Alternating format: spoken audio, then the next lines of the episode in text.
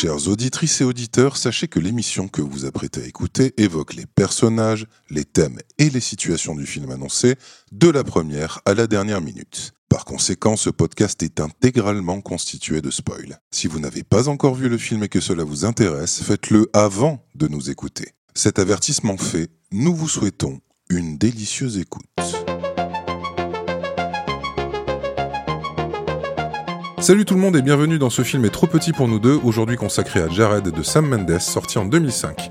On va en parler en long, en large et de traviole pendant un peu plus d'une heure, parce qu'une chose est sûre, ce film est trop petit pour nous deux. Tu trouves peut-être que je suis qu'un boudin en uniforme, soit fort Chef, le sergent instructeur est vraiment élégant en uniforme, chef Ah, donc t'es une grande folle et t'es amoureux de moi, hein? Chef, je suis pas une faute, chef T'as une petite copine, soit fort Chef, oui, chef. Dans tes rêves, petite enflure, à cette heure, c'est ta planqué qui baisse ta grosse. Allonge-toi face au sol et fais-moi 25 pompes pour chaque fois qu'elle se fait fourrer ce mois-ci. C'est quand j'ai fait la connaissance du sergent instructeur Fitch que j'ai compris qu'en m'engageant dans les marines, j'avais peut-être fait le mauvais choix.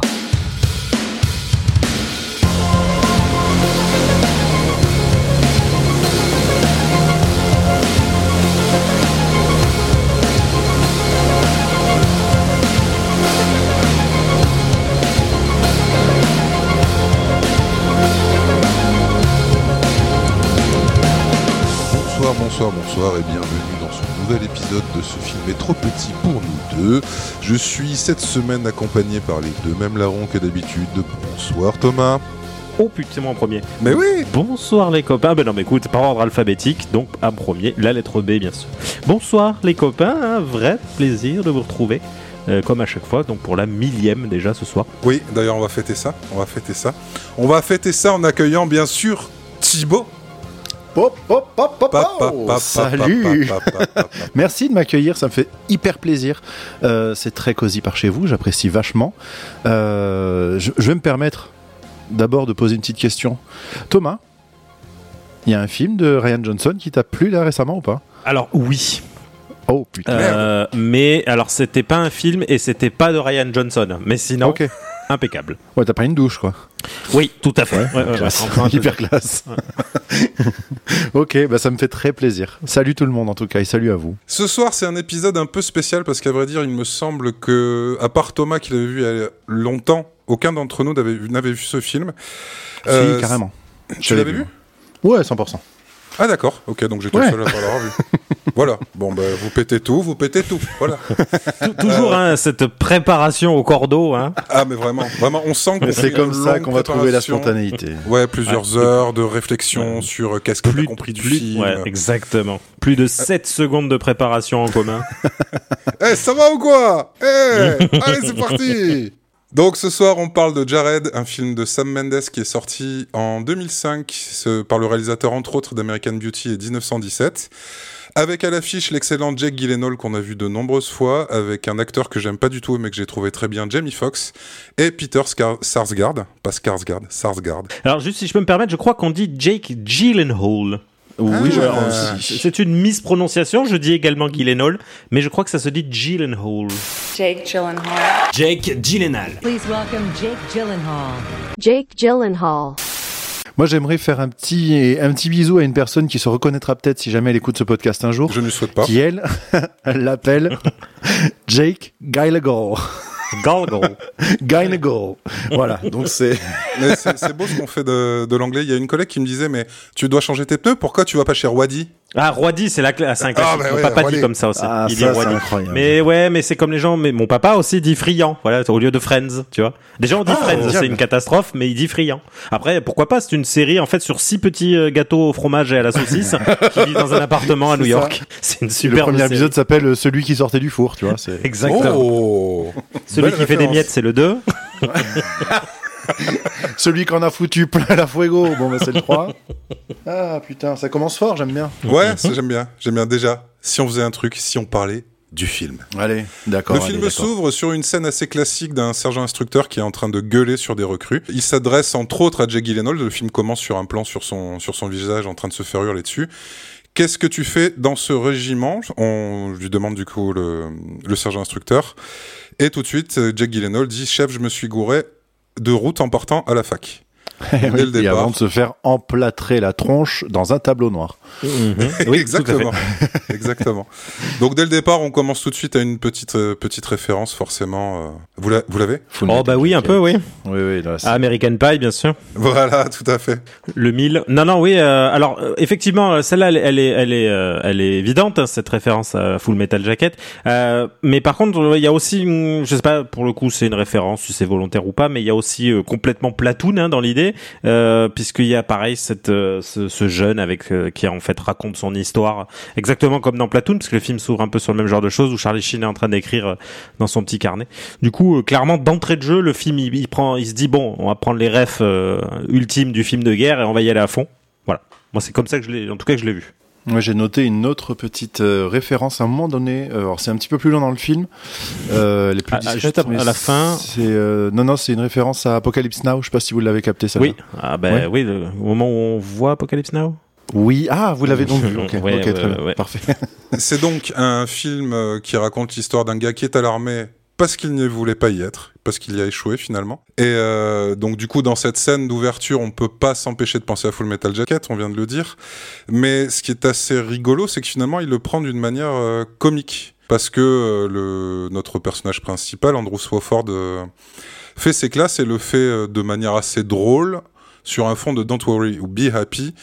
Donc il y en a une espèce de, de contre-pied dès le départ à se demander qu'est-ce qu'on va raconter. Parce que quand on prend la référence de Full Metal Jacket et Platoon, on se dit qu'on va parler pas forcément du Vietnam, mais en tout cas on va parler d'un film de guerre et ça sera lourd et ça sera pénible. Et dès le départ, en fait, non, pas du tout.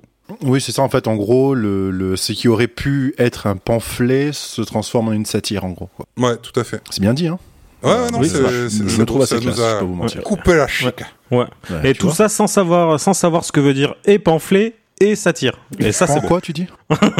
Comment dites Panky Non, non, mais effectivement, c'est pris, c'est pris à la blague, mais le propos, au final, restera à peu près le même, hein, je pense. Oui, Enfin, euh, verra- disons que c'est ouais, c'est un- mais- intéressant. Moi, j'ai plutôt vu une euh, référence dont on parlera plus tard, mais euh, voilà.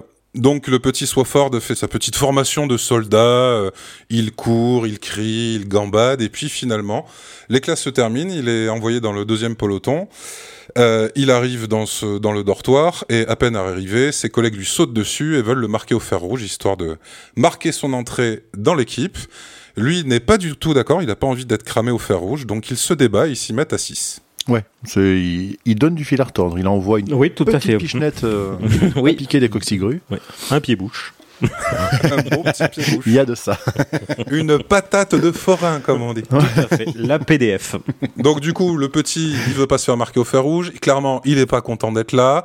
Donc il fait le tir au flanc. On le retrouve en train de boire une bouteille de laxatif parce qu'il essaie de faire passer euh, sa grippe intestinale pour ne pas ne pas aller s'entraîner avec les copains.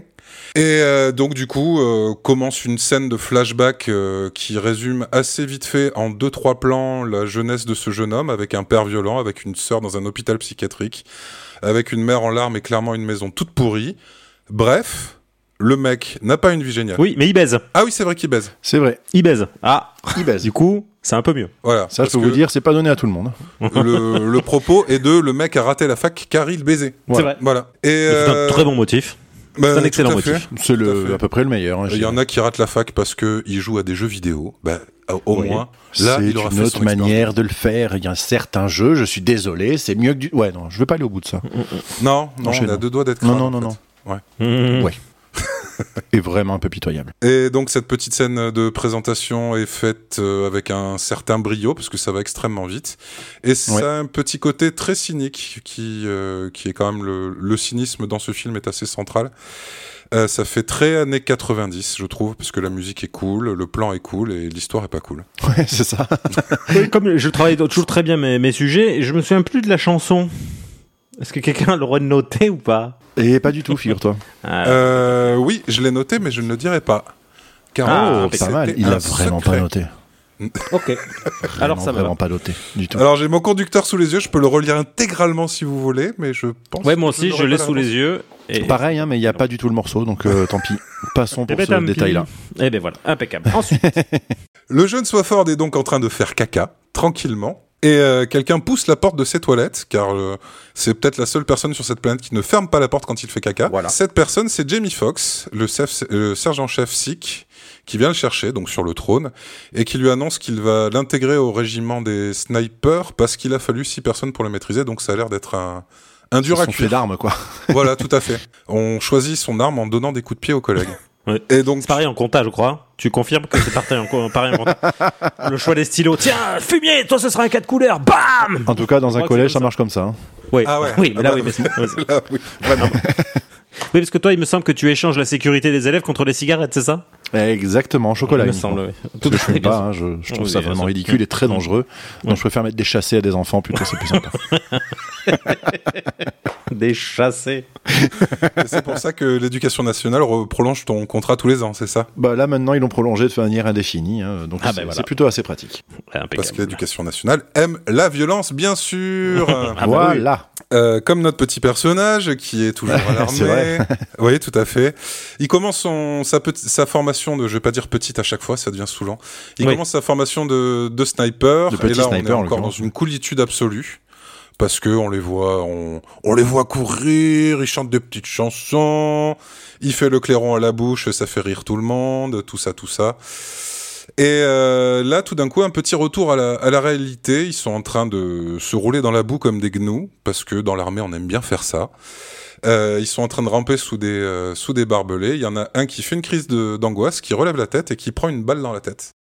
Oui, parce qu'ils tirent au-dessus de leur tête à balles réelles. Hein. Ouais, Ça, c'est pour qu'ils entendent le vrai bruit des balles, euh, voilà, les balles qui sifflent. Voilà, c'est ça. Parce que l'armée, c'est cool. D'ailleurs, je, je, je me permets Mhm. de, de, de rebondir sur toute cette phase d'entraînement et, et un peu donc de, de, de chamaillerie, je dirais. Il y a une espèce d'esprit de chamaillerie dans ce corps-là. Euh, J'y ai vu un parallèle avec un film qu'on a déjà traité parce qu'il me semble qu'à un moment donné, j'ai vu un mec assez baraque et chauve en train de hurler sur un mec derrière une batterie derrière. Je pense Ouais. que c'était la même, euh, c'était un peu la même ambiance, tu vois. C'est possible. C'est Voilà. Il n'y a, pas, donc, il y a euh, pas un autre film, on a encore repensé à ça. J'ai l'impression qu'on regarde que des films de, de sergent Euh, C'était rapport à la. Alors non, je pense que c'est parce que euh, dans un numéro, on a parlé de de la batterie de Information à ne pas divulguer. euh, Oui. qui nous rappelait fortement celle de Whiplash. En fait, j'ai un peu l'impression que ce Il y a un podcast, fil rouge. il y a un fil rouge autour de Whiplash. De ouf. Mais ouais, il y a, il y, a, il y a un multivers qui, se, qui est en train de se dresser. Vivement que Ryan Johnson fasse un remake de Whiplash. Oh, Et bordel là- de merde. On sera, on sera, on sera bien. Là, s'appellera là. Whiplet. Exactement. Je rappelle que, allez, que Iñárritu a tendance à, à détester absolument tout, euh, tout ce qui Oui, existe. mais attendez, les Voilà. gens dans la globalité, De le- manière voilà, générale. les- voilà, les humains, Probablement l'armée, mais je oui. suis pas sûr. Peut-être que vous l'avez entendu, peut-être que vous ne l'avez pas encore entendu, mais on a fait un podcast sur Iñárritu. On a percé tous ces petits secrets de création. Alors là, on l'a percé à jour, le petit pote. Ouais. Je répète, hein, je, je, je rappelle qu'il a le droit de nous appeler s'il veut parler un petit peu. oui, vous avez la attaque, deux- le petit père. La 2 va vous La surprendre. 2 va vous surprendre, exactement. Oui, car tous les réalisateurs sont, sont invités à venir hurler sur notre plateau, bien sûr. Ah oui, non, surtout Ryan Johnson. Surtout Ryan Johnson, parce qu'on lui a consacré beaucoup d'amour. Et on n'a pas fini. Donc ouais, ce, ce, ce petit coup de mitraillette dans la, dans la tête d'un soldat, c'est là que j'ai eu mon petit flash. Ça me fait beaucoup penser à Starship Trooper. Parce Exactement. qu'il y a, euh, il y a ce mélange de deux choses, donc de prendre la, la vie de soldat et la vie entre potes comme quelque chose de d'assez rigolo et de présenter un certain héroïsme en même temps, d'avoir un second degré et en même temps quelque chose de réaliste. Ça m'avait pas frappé au départ et en le revoyant, ça m'a vraiment beaucoup frappé. Je me suis fait la même réflexion. C'est vrai que le, le, le parallèle avec Starship Troopers, il est hyper pertinent parce qu'en plus, il y a à peu près la même scène dans Starship Troopers. Ils sont juste pas en train de ramper sous des barbelés, mais euh, c'est peut-être un film dont il faudrait qu'on parle un jour parce que ça pourrait être hyper Ah, il va falloir, ouais. Bah, en Ouais. plus, euh, d'autant plus que pour le coup, Starship Trooper, c'est clairement une, euh, une un pamphlet contre la le- la guerre euh, médiatique, hein, donc clairement la guerre du Golfe. Et au final, oui, il y a une vraie cohérence. Pour le coup, j'avais pas le parallèle, mais maintenant que vous le dites, effectivement, il est assez frappant. Ouais, c'est vrai que. Mais il va falloir en parler. Ouais. Je pense que 100%. pour beaucoup, c'est un, un- une espèce de nanar astronomique, alors que je pense qu'il est, euh, il doit être au pinacle, j'ai envie de dire, du, des films de SF. Mais je pense que les gens sont revenus de ça parce que c'est vrai que c'était, ça a été reçu comme ça à l'époque. Mm. Entre temps, on a compris ce qu'était le second degré et, euh, et les gens ont revu leur copie, mais ça fait quelques années déjà. Donc je pense que maintenant, oui, oui, c'est un peu sûr, plus mais je qu'il il il compris, mérite, euh, il mérite sa place quand même. C'est quand ah même 100%. un, un très grand film de guerre finalement, hein, sous ses aspects euh, film d'adolescents mongoliens qui pam pam boum boum sur des araignées. Au final, tu dis, ça. ouais, il y a un parallèle qui est quand même assez évident, mais même sur le film global en fait, hein, sur la Mhm, totalité du film. Exactement. Parce que je pense que c'est des réalisateurs qui parlent de films et qui, de, de guerre et qui veulent donner quelque chose de vivant sur la guerre, mais qui détestent ça. Exactement. ouais. Oui, C'est tout complètement. à fait ça. Et je pense que j'aurais peut-être pas reçu le film de la même manière si j'avais pas vu 1917 avant. Oui, parce qu'on peut se poser la question de, de... Moi, je pense que je l'ai vu différemment après avoir euh, vu 1917. Alors à savoir que moi c'était, euh, j'ai envie de dire mon mon dépucelage. Je crois que je n'ai vu aucun autre film de Sam Mendes. Même American Beauty, Euh, tu l'avais pas vu? Euh, non, je ne l'ai pas vu. J'en ai vu un morceau, ça m'a pas passionné. Je n'ai pas vu Les Sentiers de la Perdition. Je n'ai pas vu Les Noces Rebelles. Je refuse de voir tout ce que tout ce que a fait Daniel Craig en tant que James Bond et je n'ai pas vu 1917 et je rêve de voir Empire of Light. Voilà. Ouais, je, je- Mais- putain, je l'ai raté aussi. Je me suis haï. Moi, il attend, Sinon, je n'ai. je il attend tranquillement. Mais euh, effectivement, euh, je, je me dis que il faudrait quand même que je m'y intéresse. Mais déjà 1917 m'intéresse clairement. Oui, il faut le voir. hein, C'est Euh, un grand, grand film. Mais voilà, après, euh, concrètement, euh, c'est, c'est- je pense que oui, il y a- il y a- il y a- j'ai à voir dans cette filmographie. ouais. Clairement, 1917, pour moi, c'est un des plus gros crushs de ces, de ces dix dernières années. Vraiment. Il est incroyable de vue, ce film. Tu m'as déjà dit, tu m'as largement convaincu. Donc je le regarderai. En gros, ça veut dire passe à autre chose, tu commences à me saouler. Merci. Exactement, tout Voilà. à fait. J'apprécie cette bienveillance, moi, j'avoue. ben oui, oui, oui, c'est, c'est- on, on est une équipe soudée de vrais amis. Euh, du coup, la formation, euh, la formation se termine et euh, là, on comprend vraiment qu'on est dans les années 90. Car on annonce que les petits vont partir à la guerre et qui vont, vont donc participer à la guerre du Golfe. Là commence quelque chose d'assez rigolo. Ils descendent de l'avion. Encore une fois, c'est dans la coolitude. Et là, encore une fois, des plans qui font penser à Starship Trooper avec des soldats bien rangés, euh, vus de haut. C'était assez rigolo. Et apparaît euh, en bas de l'écran, Dans le désert depuis 14 minutes. à la première apparition, on se demande quelle est l'idée de, de mettre ça et on comprendra tout au long du film. Oui. Les soldats se retrouvent dans une tente où euh, le lieutenant-colonel euh, leur fait la présentation, euh, essaie de lever les foules. Clairement, on est face à soit un one-man show, soit un discours, euh, un discours politique. Donc en gros, il- Non, 100%, c'est du, c'est du stand-up, hein, ce qui se passe là. C'est, Oui, clairement, c'est oui. ouf. hein. Dans les attitudes, dans la façon d'alpaguer la foule, dans, dans tout ça, c'est, on est, tous les codes du stand-up. sont- euh, coolitude en fait. Euh, au final, euh, c'est un, alors je sais pas si c'est un reproche, tu vois, c'est un truc que j'ai noté. Euh, je- un de mes films cultes personnellement euh, de guerre, c'est Platoon. J'adore Platoon. Je trouve que c'est vraiment un, un incroyable film à l'époque où euh, les, les- les enfants l'ignorent, mais euh, Oliver Stone à une époque savait faire des films. Oui, je sais pas. c'est un, un vrai problème, je pense, des films de guerre en général, que ce soit des films qui dénoncent ou qui, qui sont un peu pro-guerre entre parenthèses ou en tout cas euh, pro, euh, enfin très patriotes. Euh, on donne toujours un aspect très cool à la guerre. Euh, ce- Oui, on la rend sexy, quand même- quoi. Ouais, voilà, c'est ce qui a quand même amené euh, beaucoup de, jeunes à, à, se, à s'engager en tant que pilote euh, après Top Gun. Euh, quand tu regardes Platoon, quand tu regardes Full Metal Jacket, euh, voilà, il y a beaucoup de scènes en fait qui donnent un aspect extrêmement cool parce que malheureusement au cinéma, en tout cas, la violence c'est cool. Et, et du coup, le film pour moi souffre un peu aussi de ça, mais malheureusement, voilà, c'est ça donne un côté un peu bipolaire dans ce film qui veut dénoncer, mais en, en donnant en même temps un côté très très très cool à tout ce que ça dénonce quoi. ouais, mais Mais je pense que ça fait partie du message, comme dans Starship Troopers, le fait de rendre le, la guerre cool, fun, etc. C'est une manière de te questionner à toi sur ton rapport aux choses, en fait. C'est juste Ah parce oui, qu'on non, te la montre oui. comme ça que voilà. Du coup, ça, ça a un sens en fait de la montrer de cette Oui, manière. oui, oui, non mais je- j'entends bien. Parce que le discours du le discours du colonel, clairement, c'est pas c'est quelque chose d'anormal. Enfin, du moins, c'est comme ça que je l'ai reçu.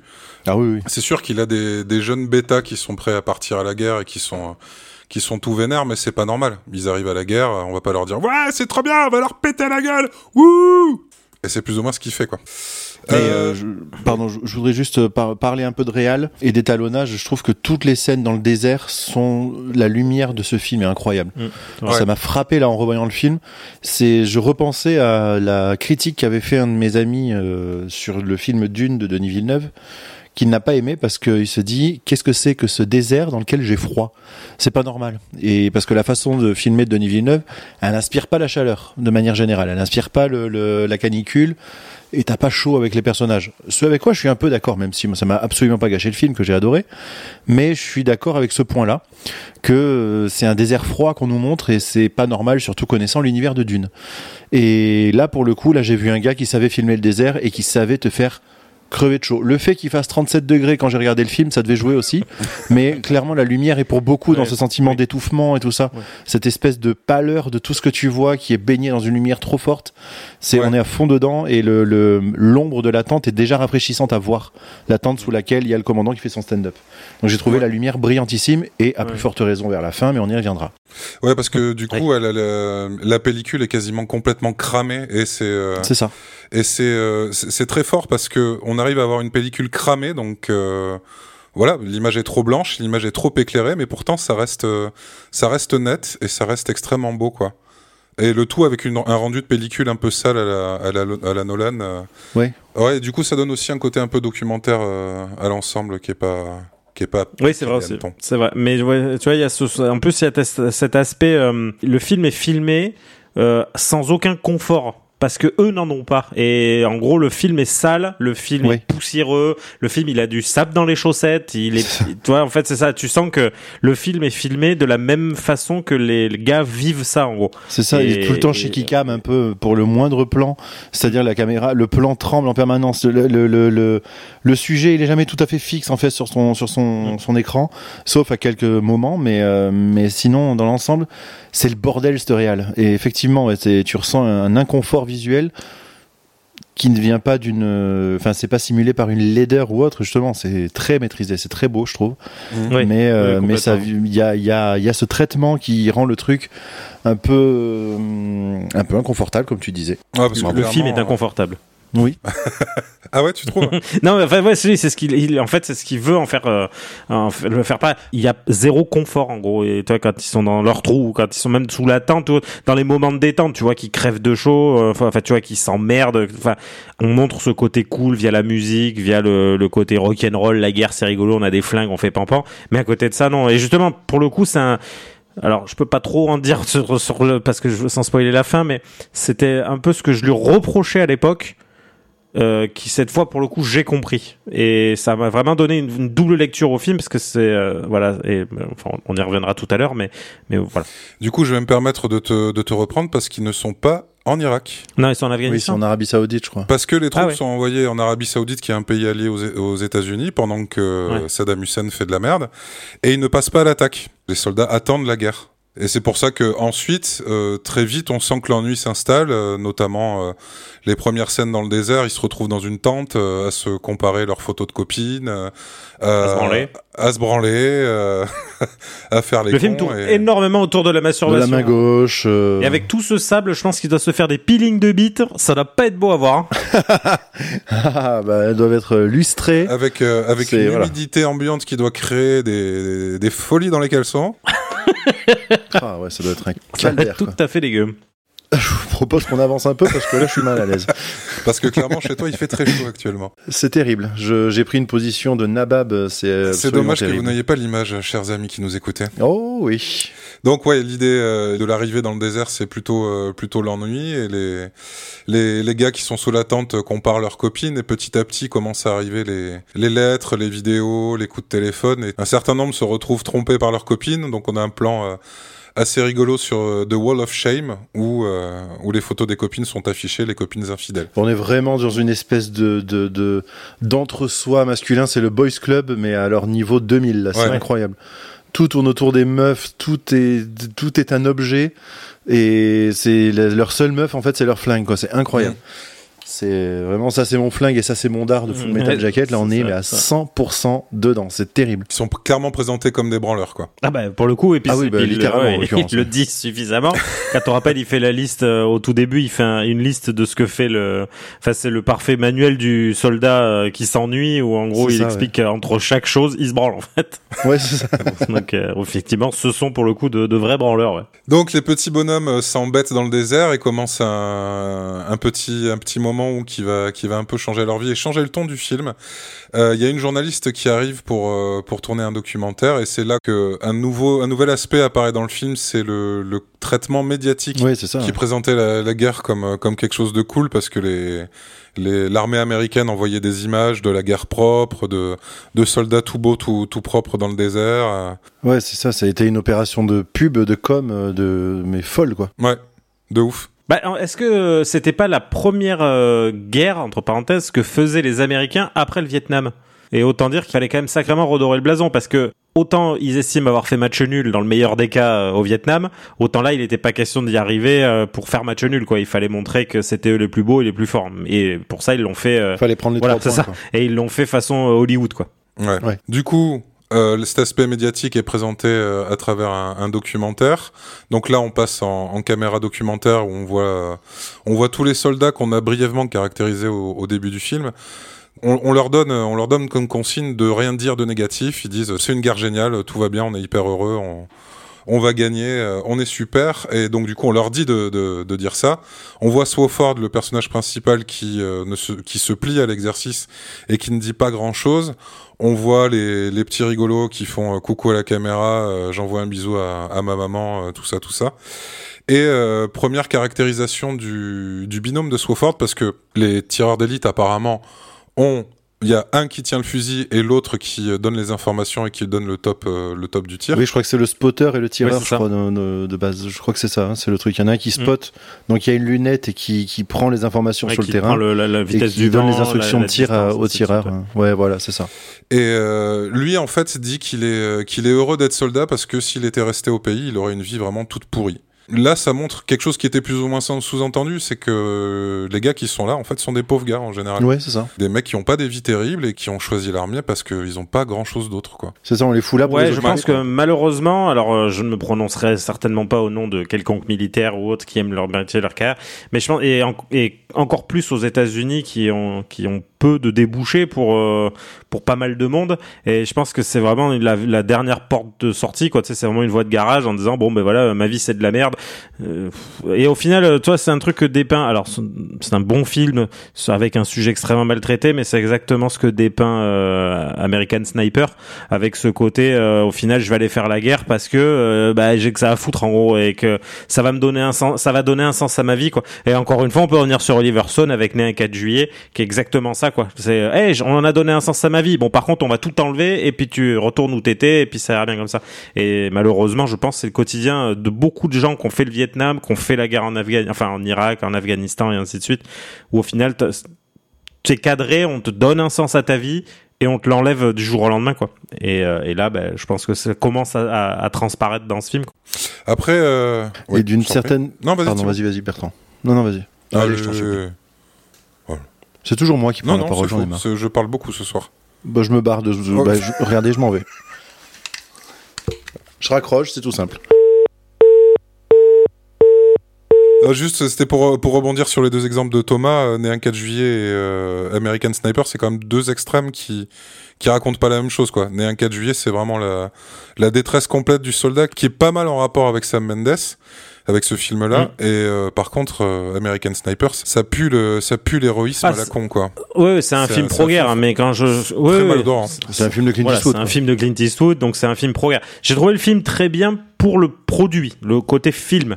Euh, Ouais. Effectivement, quand tu t'intéresses trois secondes à la vie de ce pauvre type, euh, non, le mec c'était clairement pas un héros, c'était juste un tueur en série qui a trouvé l'occasion qu'on lui dise, eh, c'est vachement bien que tu sois un tueur en série. Voilà, parce qu'au final, tu dis, il aurait pas fait la guerre, il aurait probablement fait la même chose, il aurait mangé le visage de sa femme ou, ou épluché ses enfants.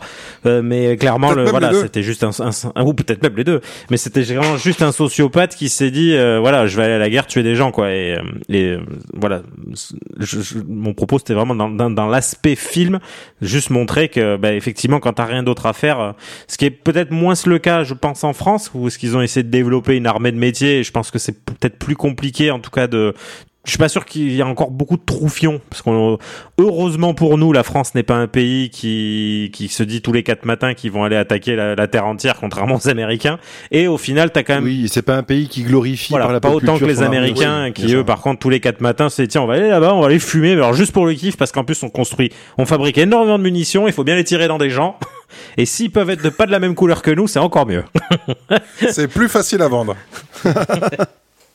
Et euh, oui, ce que je voulais dire par rapport à, à ce dont on parlait, là, le- la condition du soldat avant, pendant et après. Euh, la série euh, Netflix euh, sur The Punisher Ah oui, oui. abordait dans sa saison 1 abordait vachement vrai, bien ce sujet-là avec le, le personnage justement du du gars qui devient une espèce de, de terroriste de fou qui qui en fait est un soldat qui est jamais revenu et qui ne s'est jamais senti utile dans son pays et qui blâme absolument tout et tout le monde euh, juste parce que c'est un psychopathe que la- à qui l'armée a donné un, un- une, une raison de vivre en fait quoi. Et donc on, ça traite ce sujet de façon assez frontale. J'ai trouvé ça assez intéressant pour le Oui, coup. avec cet acteur incroyable dont je ne retiens jamais le nom. John Berntal. John Berntal, Bien joué, les gars. exceptionnel. Mais il y en a plein euh, dans le- même tu peux prendre t'as plein de films qui en fait c'est un biais euh, euh, alors je dirais pas le mot qui me vient c'est facile mais c'est pas un biais facile mais c'est un biais euh, que tu peux aisément utiliser euh, euh, au final il perd tout tu te dis quelqu'un euh, c'est ce que je disais hier soir dans le film c'est comme si on te disait un matin tu te lèves on te dit voilà t'as plus rien tu repars de zéro, c'est fini. Tout ce que tu as construit là, on enlève tout et c'est reparti. Tu repars à un point donné de ta vie où tu étais au début de tout ça. Et t'imagines, enfin, d'un point de... puis surtout que les gars ils voient des horreurs hein, finalement les mecs qui sont partis au Vietnam Ouais, ont ouais. vu des choses affreuses et ainsi de suite ou autre tu te dis quand tu reviens on t'enlève tout ce que t'as le peu que t'as réussi à construire surtout quand on- souvent on, le mec on t'a expliqué par A plus B que tu construirais rien tu construis quelque chose et on te l'enlève et tu repars à zéro enfin je pense que c'est impossible de te construire là-dessus donc euh, c'est pour ce que je Non, c'est un peu compliqué de, de devenir stable Oui. par la suite. Ouais, c'est. c'est ça surtout quand t'es américain Oui, et ce, ce que perdent souvent les soldats, c'est c'est leur copine. Et Mm. euh, une paranoïa s'installe parmi, euh, par- parmi le régi- régiment petit à petit parce que tous, enfin, les uns après les Très autres. belle transition. Ouais, t'as vu, hein? C'est- ah non mais là c'est super c'est Très incroyable classe. Non, Là, ça faisait c'est- 5 c'est minutes du que je la Nagui. travaillais là. C'est du Nagui. euh, Eh ben, je vais partir. c'est partir, du sur quoi je vais Nagui Je, je vais coller un gros caca Non, ça marche pas. De Nagui, il va être question par la suite. J'annonce. Ah bon? On y reviendra. D'accord. Vous inquiétez Là, pas. je suis curieux.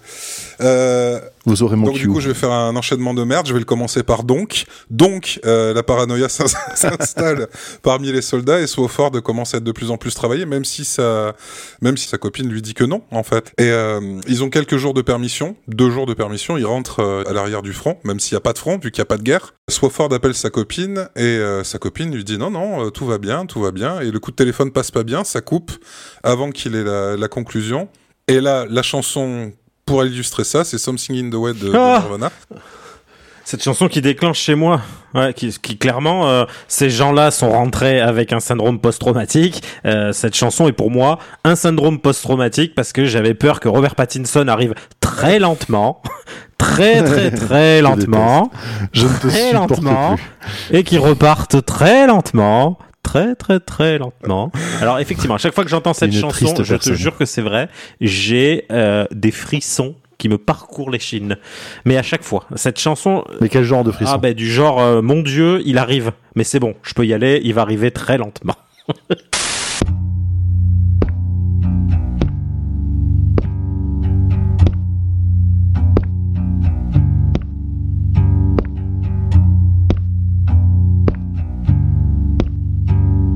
Je suis Batman. Parce que pour les auditeurs qui ah n'ont oui. pas le sous-texte, en fait, euh, Thomas déteste Ryan Johnson et le ouais. dernier Batman. Ouais. Voilà. Et le dernier Batman, dans- Sinon, il était cool le dernier Transformers ou pas J'ai pas vu non. J'y suis pas allé. C'était une manière pour moi de t'envoyer une pique. Alors attention, eh, j'ai jamais dit que j'étais une référence d'une. Et, et non non et pour le coup euh, non non non alors, je- bah, eh, écoute je, je peux m'en lancer une si tu veux, j'ai bien aimé le dernier Flash. Enfin j'ai bien aimé Flash tu vois donc euh, je peux me lancer des pics tout seul j'ai cet acteur j'ai- j'ai problématique, besoin de personne. euh, que ah oui alors lui par contre non je l'aime pas du tout par contre je trouvais que c'était un Mais mauvais Flash avant Bravo, bravo, bravo, bravo Thomas. non mais non, écoute mais non mais Pardon, je veux pas te mettre dans la sauce, hein, mais Non, là ta carrière est terminée. J'écoute euh, essentiellement Pantera, euh, Rammstein. euh, je ne lis que du euh, que du Euh, Welbeck. euh, voilà. Motte l'écrou, t'es fan t'as un problème avec Pantera ou... Ah non, avec. Pantera non. ou tu vas fermer ta gueule Voilà, merci. Tout de suite, allez, me-. Monsieur le rocker. Ouais. Par contre, Crue, je suis d'accord, c'est un peu de Rocker la- de diamant, va. Ah ouais, c'est vrai, c'est de la merde. Non, parce que j'aime bien Pantera après, c'est juste le. C'est juste les gros sudistes. C'est ça, euh, voilà. bon, Peut-être un petit peu de mal. Ah, voilà, surtout, j'ai plus de mal avec le. Euh, avec euh, le bon vieux tonton Ah, le- Filou, le à fait, tonton le- facho. Filou la filoche, comme on l'appelle. En fait, c'est- en fait, c'est ça, Phil Anselmo, c'est devenu le tonton gênant, tu sais. Tu sais, c'est le fameux. Ouais, écoutez, moi, il me dérange C'est ça. pas, mais tant qu'ils sont chez eux. Bah, je pense qu'il doit dire littéralement cette phrase quand ils font des repas de famille. Bon, après, c'est avantage, c'est qu'ils ils disent 11 heures pour l'apéro, et en fait, il est bourré quand il arrive. Ce qui lui permet d'être Voilà. plus vite dans le- la phase de tonton gênant. Mais il, y est, il en sort également plus vite puisqu'il s'endort dans son vomi sur les coups d'11h42, 44. Voilà, sur le nouveau-né hein, Tout à qui tenait dans sa boîte. Tout à fait. Et qui, du coup, est mort étouffé. Et couvert de Mhm. vomi. Voilà. Alors, enchaînons par un petit donc. Euh, Swofford, euh, Swofford pète les plombs. Apparaît euh, le de nouveau un encart de, de décompte. Et là, ce coup-ci, on n'est plus à 14 minutes, on a Dans le désert depuis 122 jours. clairement, euh, clairement, bah, ils font rien. Ils font rien. Mais surtout qu'il commence le film en plus euh, en disant euh, ouais euh, on sera rentré avant même le temps que t'aies eu le temps de, de chier je sais plus quoi ou autre. Enfin en gros ils, pour eux ils, ils sont là pour deux jours hein, que c'est une censé être Ouais. un truc éclair et qu'ils repartiront et, et au Et final bah visiblement non. Et c'est ce que les médias nous présentaient. Oui c'est ça. Et il y a aussi le de, il me semble que dans les encarts de temps il y a également les encarts de soldats déployés. Quand ils arrivent Oui, ils sont genre vrai. 60 000 et au fur et à mesure du film ils sont à chaque fois ils, en rajoutent 150 000 de plus parce que voilà, tu sens que Bush, il avait besoin de montrer que son sexe est énorme. Donc il avait le choix entre acheter un Et 4x4. parfaitement fonctionnel, Voilà. je vous l'assure. C'était soit j'achète un 4x4, soit je change, je prends une femme de 20 ans, soit je déploie 500 000 hommes. Alors, on va mettre un vote et un sondage et celui qui On met un stropole, voilà, pour hein, savoir euh. ce que vous pensez plutôt qu'il, euh, au niveau de son sexe, ce qu'il a choisi de faire. Envoyez votre choix au 32 10 10. Tout à fait. Euh, Envoyez sexe au 32. Et bouche sexe. Bouche sexe. Mais Vraiment orthographez-le bien. Ouais, parce que ouais, sinon- faites attention. et envoyez-le à la bonne personne. Euh, les soldats, donc, du coup, ne font rien. Ils s'emmerdent. Ça fait 122 jours. Et euh, là est évoqué ce dont, t'as- ce dont tu parlais, euh, Thomas, c'est que l'armée leur fournit un peu tout euh, à, leur, euh, à leurs problèmes. Ils leur fournissent à bouffer, ils leur fournissent euh, de la médecine quand ils ont, euh, quand ils ont bobo, ils leur fournissent tout. Mais le seul truc qui, qui ne savent pas traiter, c'est euh, c'est les gens qui sombrent dans la folie. Parce que c'est pas quelque chose d'envisagé par, Oui, c'est l'ennui profond et total. Ouais, quoi. profond et total. Ah ouais. Ils sont coupés de tout. Ils sont entre euh, entre mecs. Et euh, à noter que c'est c'est c'est intéressant. je euh, ça- le film a été fait longtemps après, d'autant qu'il est sur des sur des mémoires. Mais si je me rappelle bien, le syndrome post-traumatique dont tu parlais tout à l'heure, Thomas, a été euh, formulé pendant la guerre du Golfe, en fait. Oui. Ouais, Avant, il me semble que euh, c'est quelque chose qui n'existait pas entre parenthèses euh, après la guerre du Vietnam. Mais effectivement, c'est quelque chose euh, dont on a beaucoup, beaucoup ou pas assez, je ne sais pas, euh, parlé après euh, après la guerre ouais, du Golfe. J'ignorais ça, que c'était la, la date de création de- du concept. Ouais, tout à fait, tout à fait. Donc après, Oh, on, a pour, euh, commencé, on a commencé à traiter les gens de ça, quoi. Oui, c'est ça. Et puis je pense que c'est un tout en fait. Hein. Le problème, c'est que tu médi- à partir du moment où tu médiatises la guerre, euh, bah, tu finis par montrer euh, une image qui forcément au bout d'un moment, quand c'est pas la vraie, euh, surtout que on, on a été euh, gavé d'images de bon maintenant on, y est habitué mais à l'époque ça n'existait pas en fait d'avoir autant d'images du front et ainsi de suite.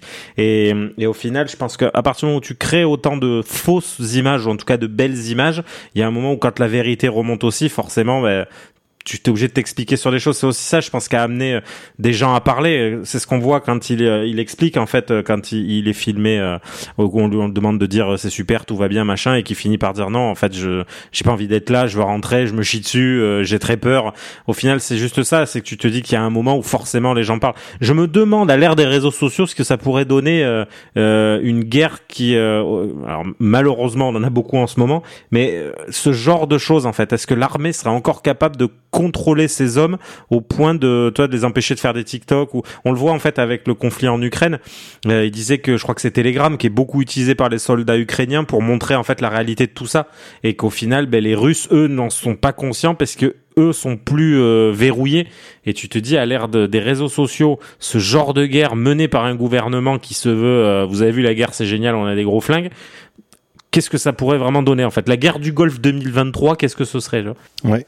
Hmm. J'ai pas hâte de le savoir. Non. Je préfère, Non, non, je euh, préfère pas vous mentir. hein. Mais c'est bon, Voilà. détendez-vous, les fascistes vont pas tarder à arriver. On va Oui, avoir oui, des oui. bonnes guerres un petit peu partout, va Ouais, bien ouais, rigoler. vous inquiétez J'aime bien le vont pas tarder à arriver. Pour revenir à nos soldats, ils, donc ils sombrent plus ou moins dans la folie. C'est le cas de Swofford, ils s'emmerdent.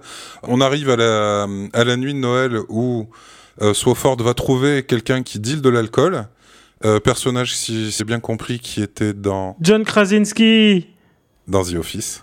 Ah, C'est mon chouchou J'ai même pas capté, putain. C'était John Krasinski, tout à fait. Jim Halpert, Ah oui. également le celui qui alors qui est à l'heure actuelle et qui devrait rester euh, si le monde est tourné correctement Monsieur Fantastique dans le MCU.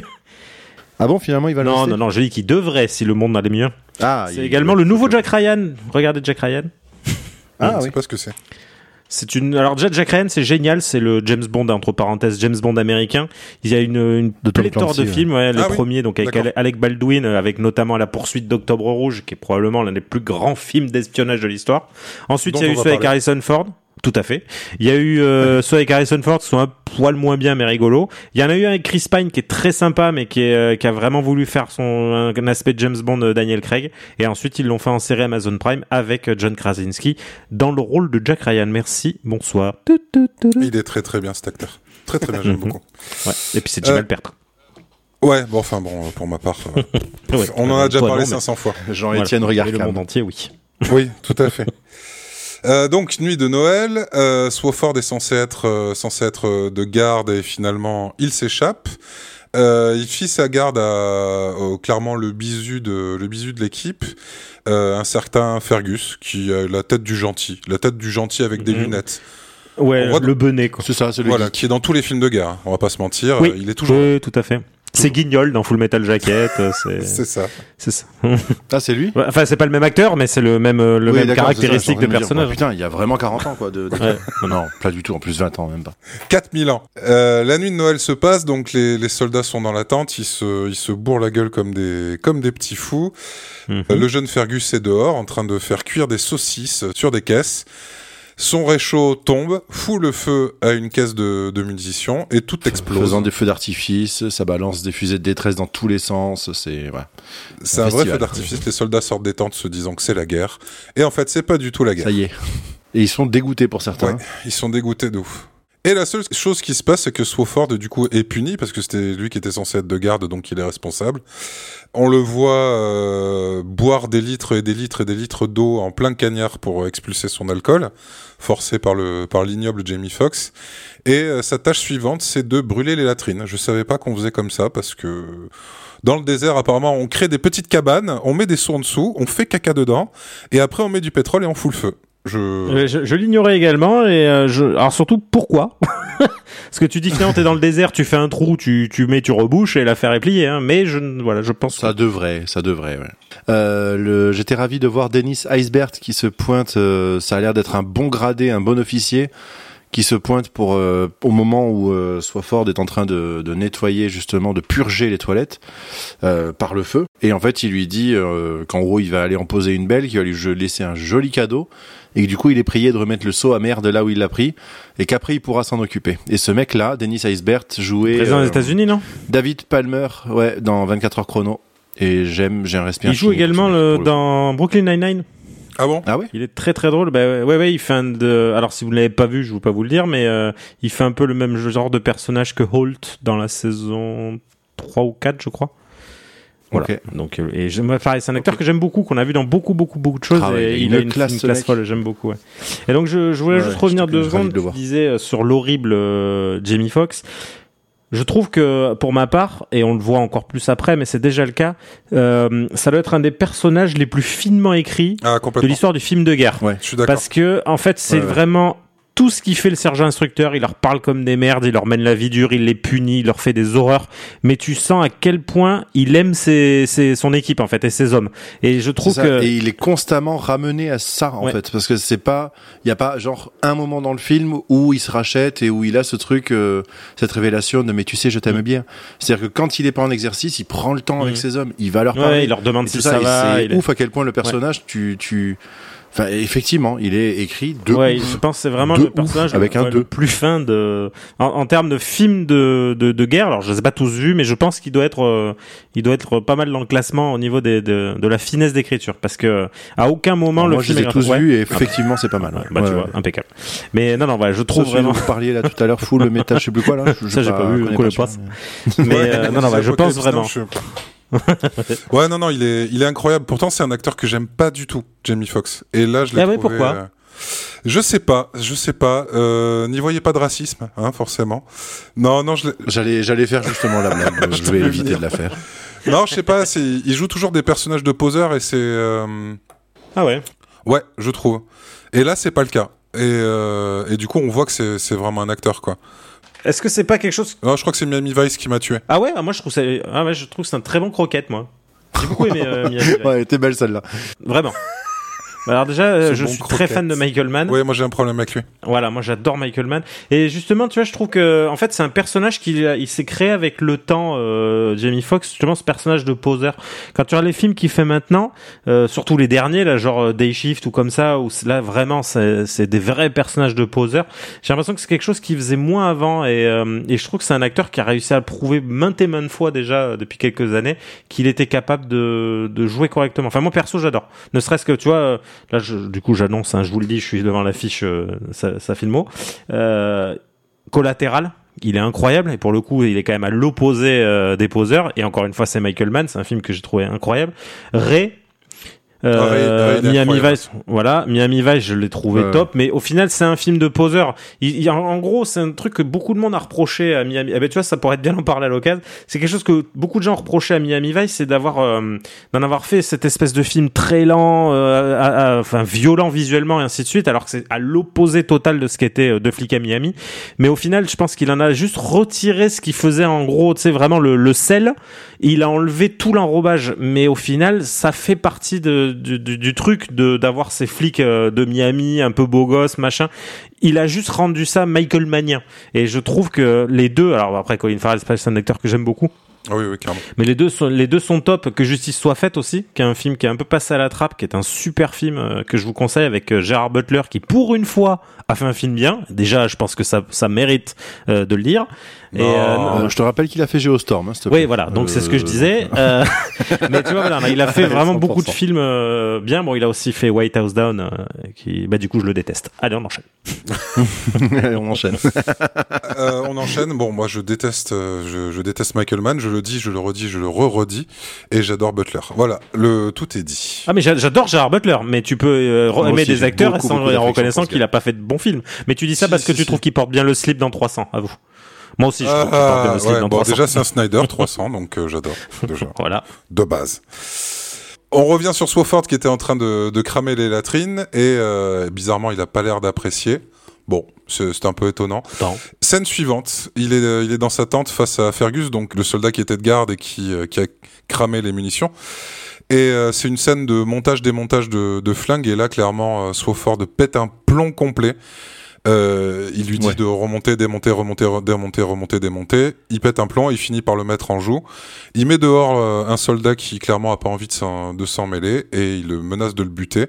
Clairement, Fergus euh, fait, joue son rôle de, de bisu. Il fond en larmes, il, a- il est euh, ultra stressé. Et ça, ça finit Sans être un bisu, on fondrait en larmes à Ah, moins que ça. Clairement.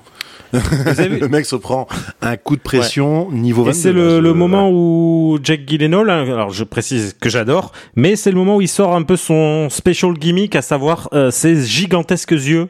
Euh, de fou. Euh, et en fait c'est le moment Ouais. où il les sort complètement. Parce que depuis le début en fait il a toujours cette espèce d'air bené et c'est le moment où tu sens que c'est fini. Il est, il sera plus jamais un bené et que du coup Voilà, il c'est retransmet ça, par le fait de, de rajouter environ 75 cm à chaque globe oculaire. Au bout d'un moment, il C'est n'y a plus que des C'est yeux. là que le mec en face lui a dit c'est T'as de gros yeux, tu sais. c'est ça.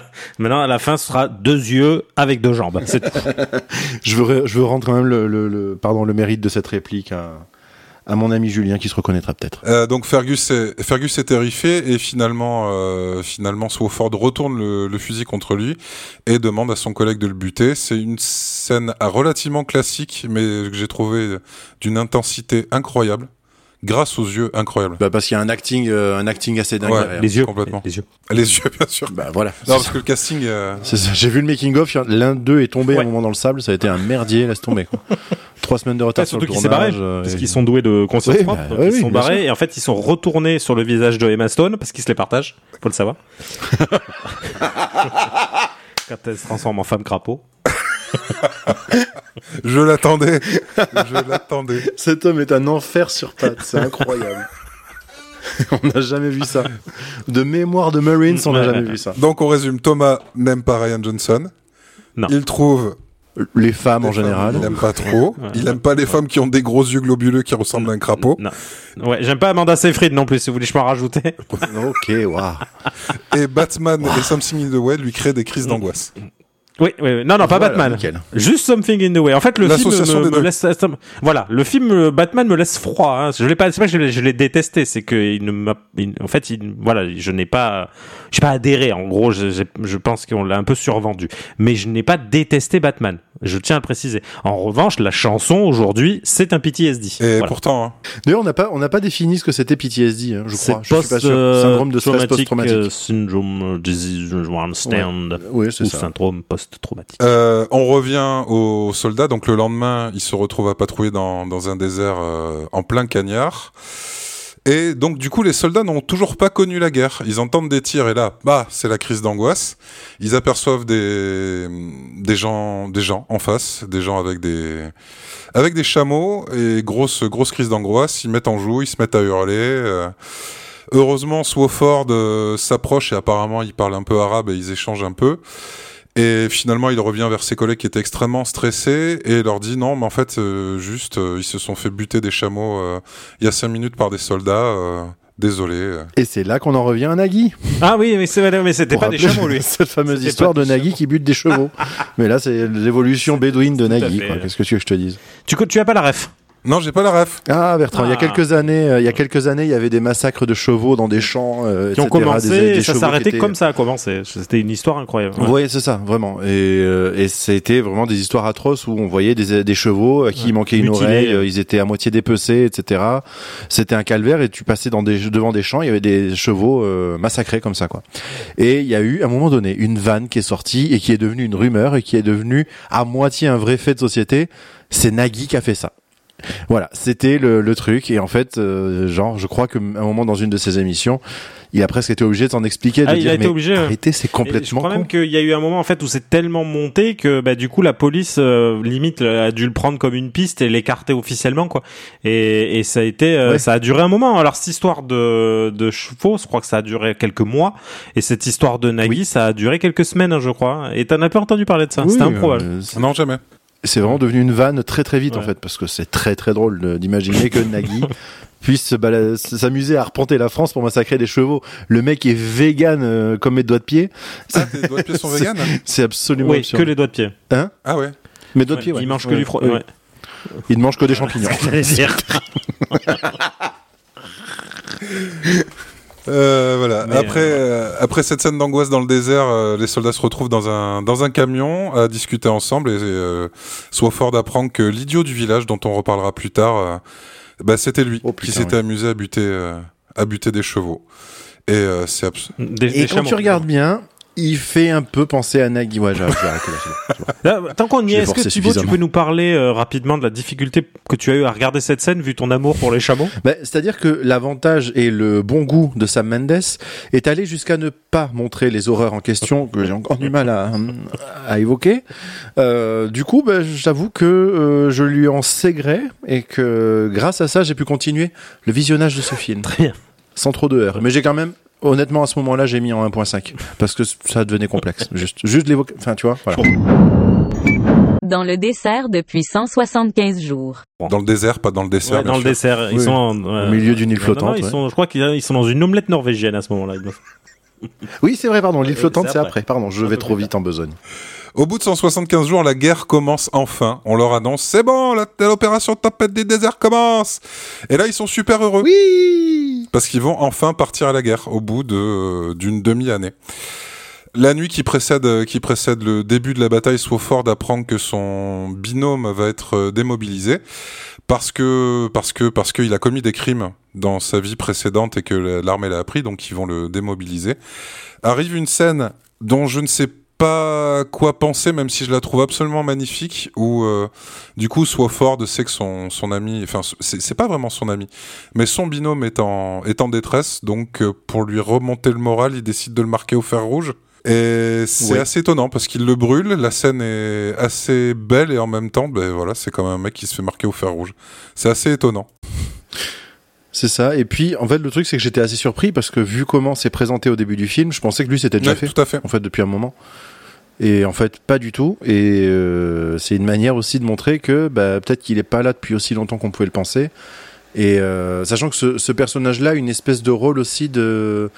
Ça a l'air d'être le seul gars qui réfléchit dans la Ouais. troupe. Ça a, Oui. a l'air d'être le seul gars qui est euh, offusqué par certains trucs. Ça a l'air d'être le seul gars qui est capable de dire non à des moments ou qui est capable de- d'essayer de régler les problèmes, comme le problème qui s'est passé sous la tente entre euh, Swofford et le bisu, qui a été menacé et tout ça. Et il est à deux doigts de lui péter la gueule en disant mais ça, tu refais ça, je te bute. Par contre, Mm. c'est pas possible. Et c'est le seul à être un peu scandalisé par ce qui s'est passé. quoi. C'est le seul à avoir une espèce de, de... c'est le seul apparemment à être doté d'un cerveau fonctionnel dans le groupe. Oui. Et, et on apprend du coup là que c'est effectivement un criminel dans le civil et tout ça, tout ça.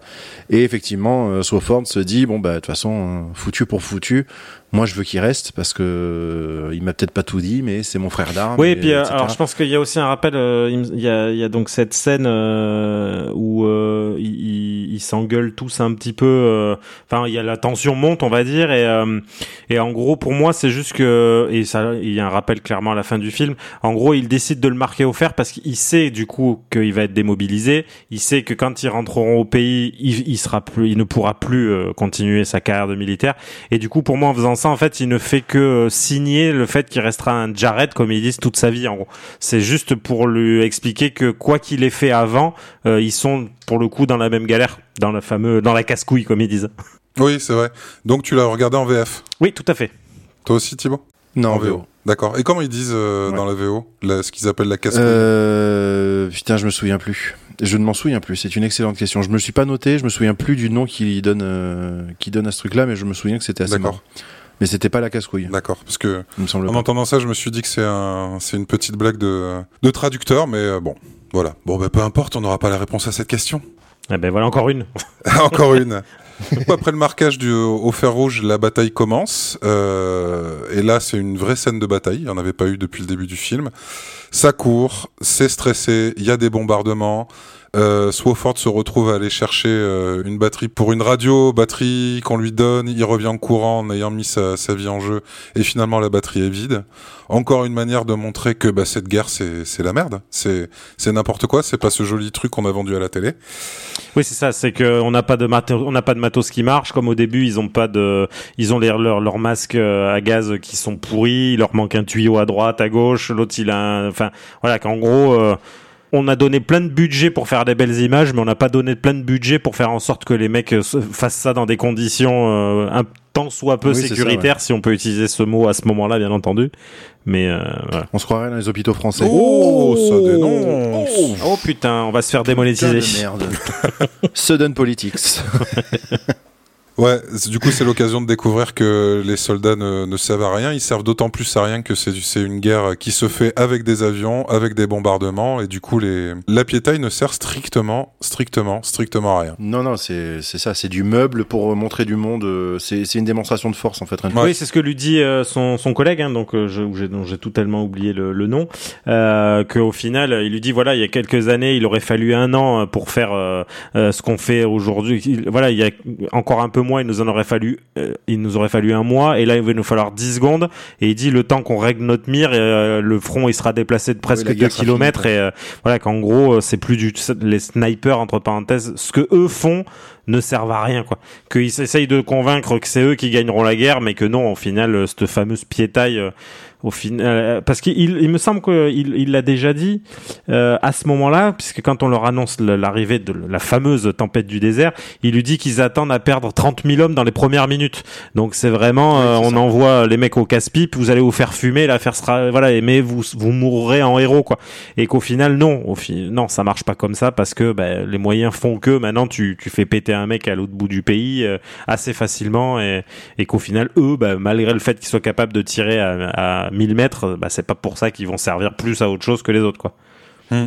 Et qu'encore une fois, c'est un rappel au fait que bah, eux, ils sont là pourquoi Ouais. Quelle est leur raison de leur voilà, présence ici, quoi D'autant plus que tout de suite en suivant, on les retrouve en train de, en train de marcher. Ils voient passer des avions au loin. Il y a l'idiot du village qui commence à faire Ouais, ils sont super, ces avions, c'est super, ils détruisent des tanks. Et finalement, les avions font demi-tour et mitraillent les, les soldats persuadés que c'était des Irakiens. Donc, du coup, les, les premiers morts du régiment sont dus euh, à, à des À des tirailleurs. tirs alliés, quoi. Et c'était un truc qui avait. Ce qui fait qu'on arrive à un... Ouais, pardon.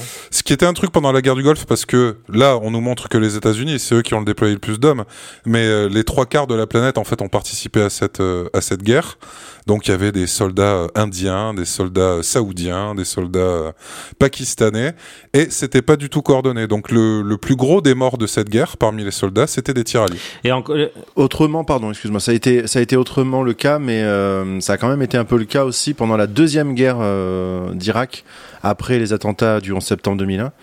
Euh, puisque je me rappelle que les, pour le coup, là j'étais plus vieux et bien plus en âge de, de, de capter ce qui se passait. Oui, parce que tu as La 7 ans, rappelons-le pour les, les auditeurs, Thibaut a 7 ans. J'ai 8 Ah, ans. J'ai huit 8 ans ans, de- depuis, depuis deux ans. jours. Je te remercie de pas y avoir pensé. Donc, euh, euh, non, non, euh, plus sérieusement, oui, euh, les premiers jours, on va dire les premières semaines même de conflit, j'ai l'impression que chaque jour, on apprenait qu'il y avait deux hélicoptères alliés qui s'étaient télescopés, un avion qui s'était pris un pylône, un machin comme ça. C'était que ça. Et aucun combat. Pareil, ça avait la, la deuxième avait l'air de ressembler à la première. Et donc, ce qui nous fait donc depuis le début du film, on est donc à deux morts et les deux Oui, par ça. un tiralier. Et ça, Le premier, pareil. Ouais, le- Au, au camp d'entraînement. Voilà, le premier, c'était au début Ouais. pendant Ouais. l'entraînement. Les soldats continuent d'avancer et ils se retrouvent à traverser une, une autoroute, clairement, où on retrouve des, des tonnes de voitures calcinées, des cadavres euh, brûlés, clairement brûlés au napalm. Justement, ça c'est une question. Je, je vois ce que tu as sur ton conducteur. Moi, je l'ai pas pris comme ça cette scène. Pour moi, c'est plutôt euh, en, en gros les exactions de Saddam Hussein contre son propre peuple. À ce moment-là, il me semble qu'ils ont passé la frontière puisqu'on voit un panneau euh, avec clairement qui indique des villes euh, irakiennes. Euh, et pour moi, vu le, le ce que ce que représente l'explosion, les corps brûlés et autres, pour moi, c'est plutôt en fait justement c'est les bombes phosphore, les fameuses dont on a commencé à entendre parler à ce moment-là. Euh, et c'est plutôt justement euh, des gens qui fuient, et ben Saddam Hussein leur a dit non, vous quittez pas le pays, je vais vous montrer à quel point on est grand, et il fait péter euh, des bombes au phosphore sur ses ressortissants. C'est plutôt ça que j'ai vu moi justement dans cette fameuse scène, puisque il joue beaucoup sur le fait qu'il marche et qui euh, la, la terre en fait elle est, euh, enfin le sable est brûlé et il retourne le sable quand il marche ainsi de suite. Ah, c'est Enfin, tellement ouais, beau. je l'ai plus pris comme les ça jeux pour de moi. contraste, ils sont fous. Voilà. Ouais, non, mais je pense que t'as raison. Hmm. Je pense que j'ai Bah ouais, c'est ouais, c'est pas con. j'ai pas bien compris ce qu'il voulait me dire. Je suis désolé. J'étais Ah bah, peut-être pas très pas. bien concentré à ce moment-là. T'inquiète pas, moi je t'en je t'en tiens par rigueur. Tu es bien bon. C'est vrai. Après l'autoroute, euh, ils arrivent dans ce- une image qu'on a énormément vue pendant cette guerre-là, c'était les, les puits de pétrole, car les soldats irakiens en fait se sont repliés en foutant le feu aux au puits de pétrole, donc qui crachaient des, des geysers de, de flammes. Euh, du coup, le régiment se retrouve dans une pluie de pétrole. C'est absolument ignoble. Et dans un noir complet avec des, avec des, Ouais. des flammes en, en fond. C'est euh, ça, et c'est là qui constitue la seule lumière en fait, euh, parce que le soleil ne filtre pas au travers de ces épais nuages de pétrole, euh, de pétrole en, en- en- qui flottent quoi. Et effectivement, la seule lumière vient, vient des, des colonnes de flammes au loin. Ça fait des plans d'une Ouais. beauté, c'est Ouais, terrible. c'est incroyable. C'est incroyable, d'autant plus qu'à partir de ce moment-là, il y a, a plus de musique, il y a quasiment aucun bruit. Il se retrouve à avancer, euh, avancer dans cette espèce de désolation. euh, enfin voilà, on, se, croirait en enfer, quoi.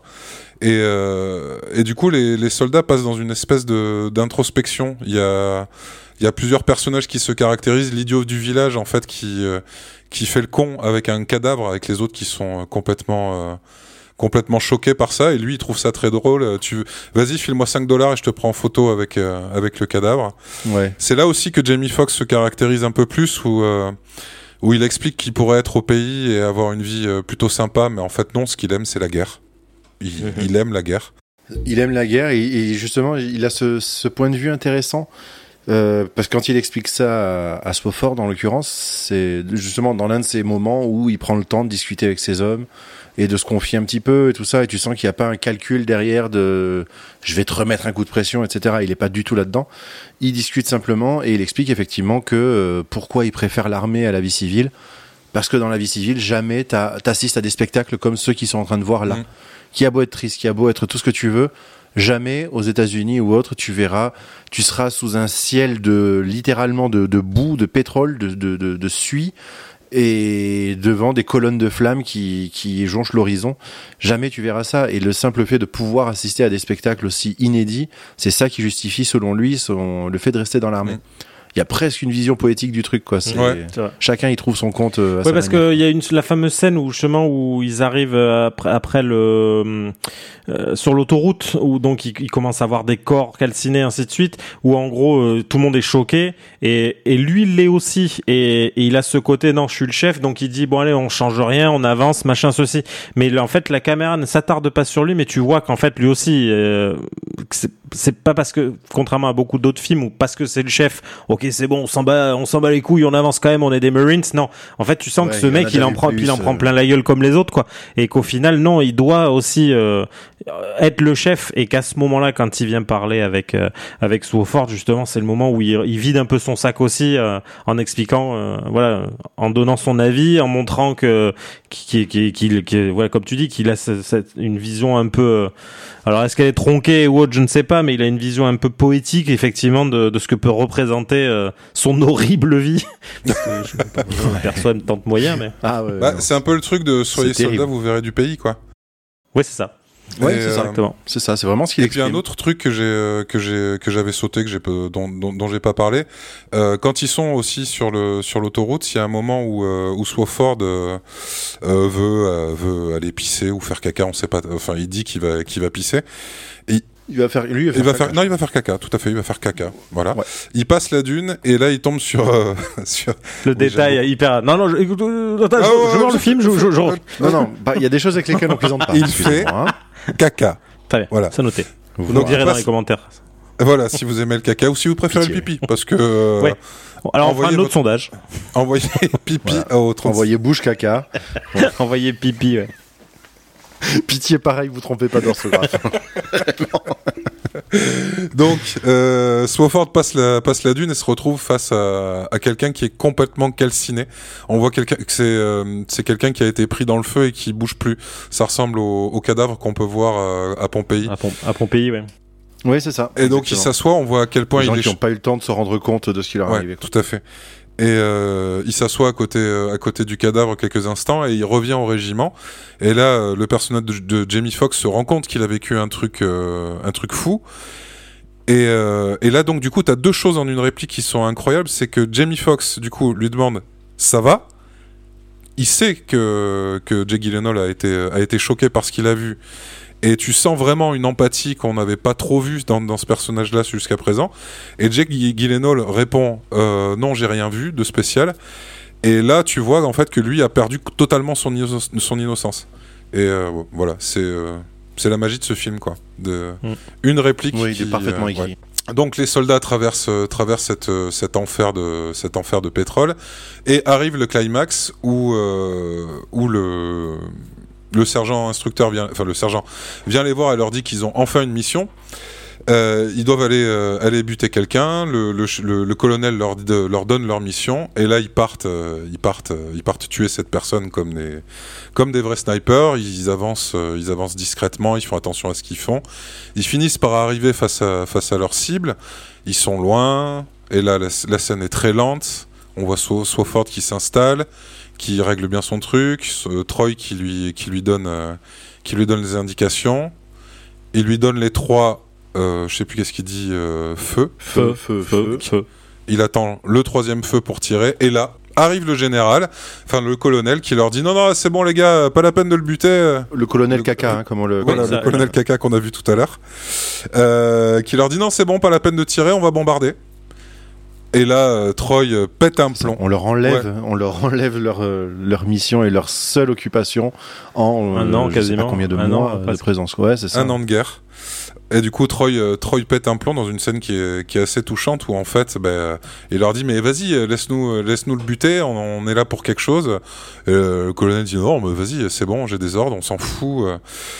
Euh. Et Troy pète un plomb, finit par, euh, par pleurer par terre, c'est, c'est assez, euh, assez terrible et voilà. Ouais. On, Et on a comme, enlevé, comme euh, euh, disait, je, je sais plus si c'est toi ou Thibaut qui disait tout à l'heure le fait que c'est le seul euh, qui a ce côté, euh, il réfléchit, euh, voilà. Et là, en fait, c'est le, c'est son moment à lui. En fait, ils ont tous eu leur moment il pète les plombs et lui, il est toujours resté droit dans ses bottes, très calme, très posé. Et c'est le moment où en fait, lui, c'est ça sa goutte d'eau, quoi. C'est le côté, euh, voilà. Moi, Ouais, en- surtout que lui, en plus, il a ce côté, euh, voilà, si je fais rien maintenant, après c'est foutu, je ferai plus jamais rien parce que pour moi l'armée c'est fini, quoi. Et, euh, et en fait, Ouais. c'est ça qui est bien, c'est que tu sais pas ce qu'il a fait, tu sais qu'il a, en fait, qu'il a un casier, mais il aurait très bien pu juste voler quatre chewing-gums dans une supérette. Euh, il- voilà, à aucun moment ils disent que c'est un tueur en série ou un mec qui a, fait quelque chose d'horrible, quoi. Et tu te dis qu'en fait, ce mec, c'était juste sa chance d'avoir une rédemption. À ce moment-là, c'était sa chance de faire quelque chose que lui, en tout cas, estime bien, et on lui enlève ça. Et encore une fois, c'est vraiment ce côté euh, enlever ce que le peu que tu as réussi à construire, quoi. Et, et lui, bah, c'est sa goutte d'eau, c'est ça, quoi. Ils ont tous leur moment de pétage de plomb. Lui, c'est c'est c'est son moment à lui. quoi. Et euh, arrive le bombardement, qui est euh, qui, qui donne un plan absolument magnifique où le bombardement est filmé du point de vue de, de Swofford, qui le regarde à travers une vitre et on voit le bombardement à travers euh, à travers le reflet. Ouais, dans le reflet, dans la vitre. Après avoir euh, avoir suivi les avions et s'être retourné vers vers Swofford, c'est absolument incroyable. Mendes c'est vraiment un un technicien euh, de ouf. C'est euh, Oui, c'est un faiseur d'images ouais, incroyable. il est sidérant. Et euh, je- j'en profite pour dire que tu parles de bombardement et Il y a juste derrière toi, j'ai vu un Ouais, éclair. il y en a pas qu'un, il y en a eu plein. il y a un éclair de ouf Ouais, par fenêtre. ouais. Mm, mm. Euh, Donc bravo. Donc du coup, nos, deux- nos deux soldats se retrouvent, euh, se retrouvent euh, abasourdis, euh, assis par terre en train de discuter. C'est là qu'on apprend qu'en fait Troy, euh, euh, Swofford lui demande qu'est-ce que tu vas faire quand tu rentreras au pays? Lui il dit je vais dealer de la poudre. Donc là on, com- on Oui, c'est comprend pourquoi, euh, pourquoi il avait été, il avait été condamné. Et ils discutent tranquillement et puis tout d'un coup ils se rendent compte qu'ils vont, euh, qu'ils vont louper leur transport. Donc euh, ils traversent le désert en courant. Euh, apparemment c'est assez long parce qu'ils partent de jour et ils terminent de nuit. Oui. Ils s'approchent du camp. Là, on voit, euh, on entend, on entend des explosions, on entend des gens hurler. Donc, Ouais, le camp est derrière une grande dune en fait qu'ils doivent escalader pour euh, arriver de l'autre côté. Donc ils ne voient pas ce qui se passe dans le camp. ils angoissent. Ils se disent, allez, c'est bon, c'est la guerre, c'est la guerre, c'est la guerre. Et Enfin, enfin, Enfin. c'est la guerre. on va faire un truc. Ils passent la dune et en fait, juste leurs collègues sont en train de faire la teuf.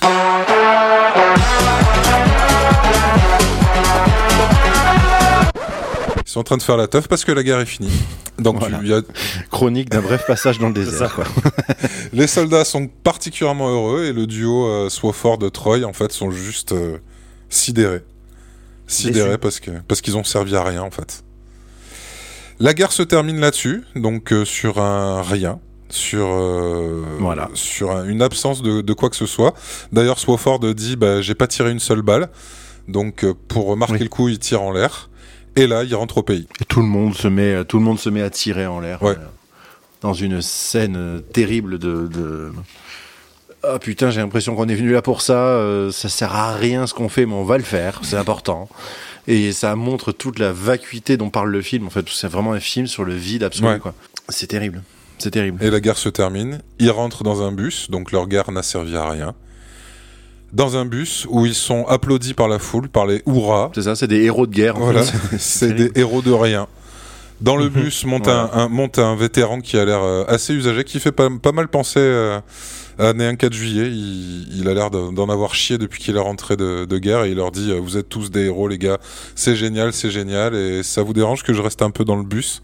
Parce que clairement ce mec n'est jamais rentré quoi. Non, c'est ça. Et quand il s'assoit, il y a une espèce de détresse Ouais. en lui. Ouais, parce qu'en fait, euh, ouais, terrible, au début, il a ce côté un peu euh, ah yes, on a un, cl- un clodo un peu creepy qui est monté dans le bus, et Ouais. il met un peu tout le monde mal à l'aise. Et en fait, au final, plus ça avance, et tu dis en fait non, ce pauvre gars, en gros, il a juste envie pendant trois secondes de remonter dans un bus et d'avoir l'impression d'être militaire encore une fois, quoi.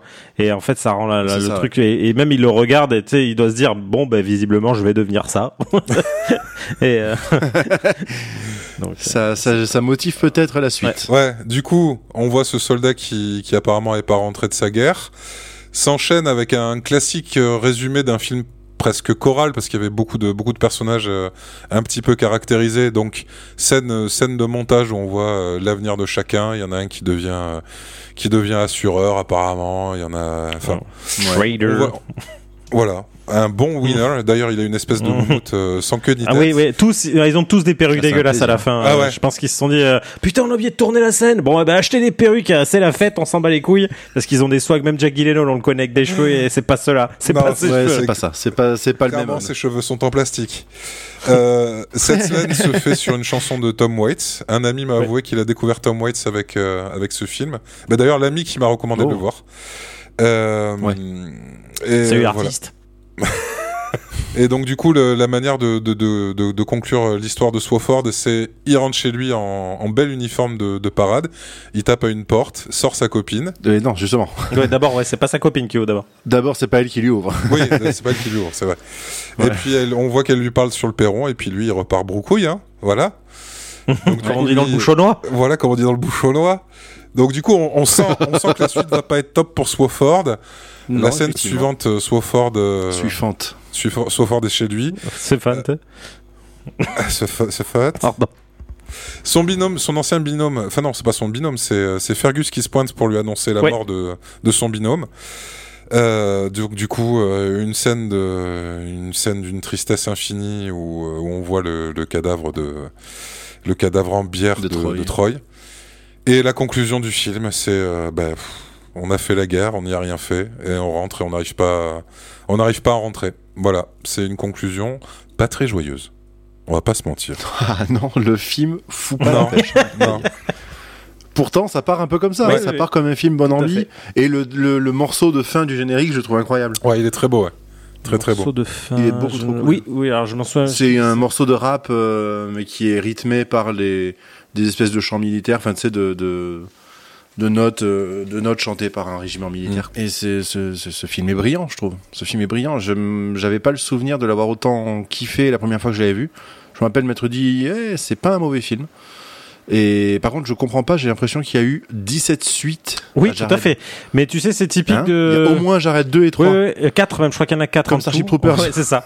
Et en fait, c'est typiquement ce genre de film où alors le meilleur exemple euh, toi qui aimes les films d'horreur, c'est euh, le, fa- le, le film Lake Placid euh, qui est un film qui est considéré Ah oui. comme un très bon film d'horreur parce que justement, il joue avec Il les codes cool. et ainsi de Il est suite. très, très et en cool. fait, le 2, c'est l'opposé complète où ils en ont fait un film Ouais, bête ça. et méchant et du coup c'est exactement le problème de beaucoup de films euh, qui en gros utilisent un propos une imagerie ou autre qui, qui, détourne complètement mais parce que le réalisateur est bon.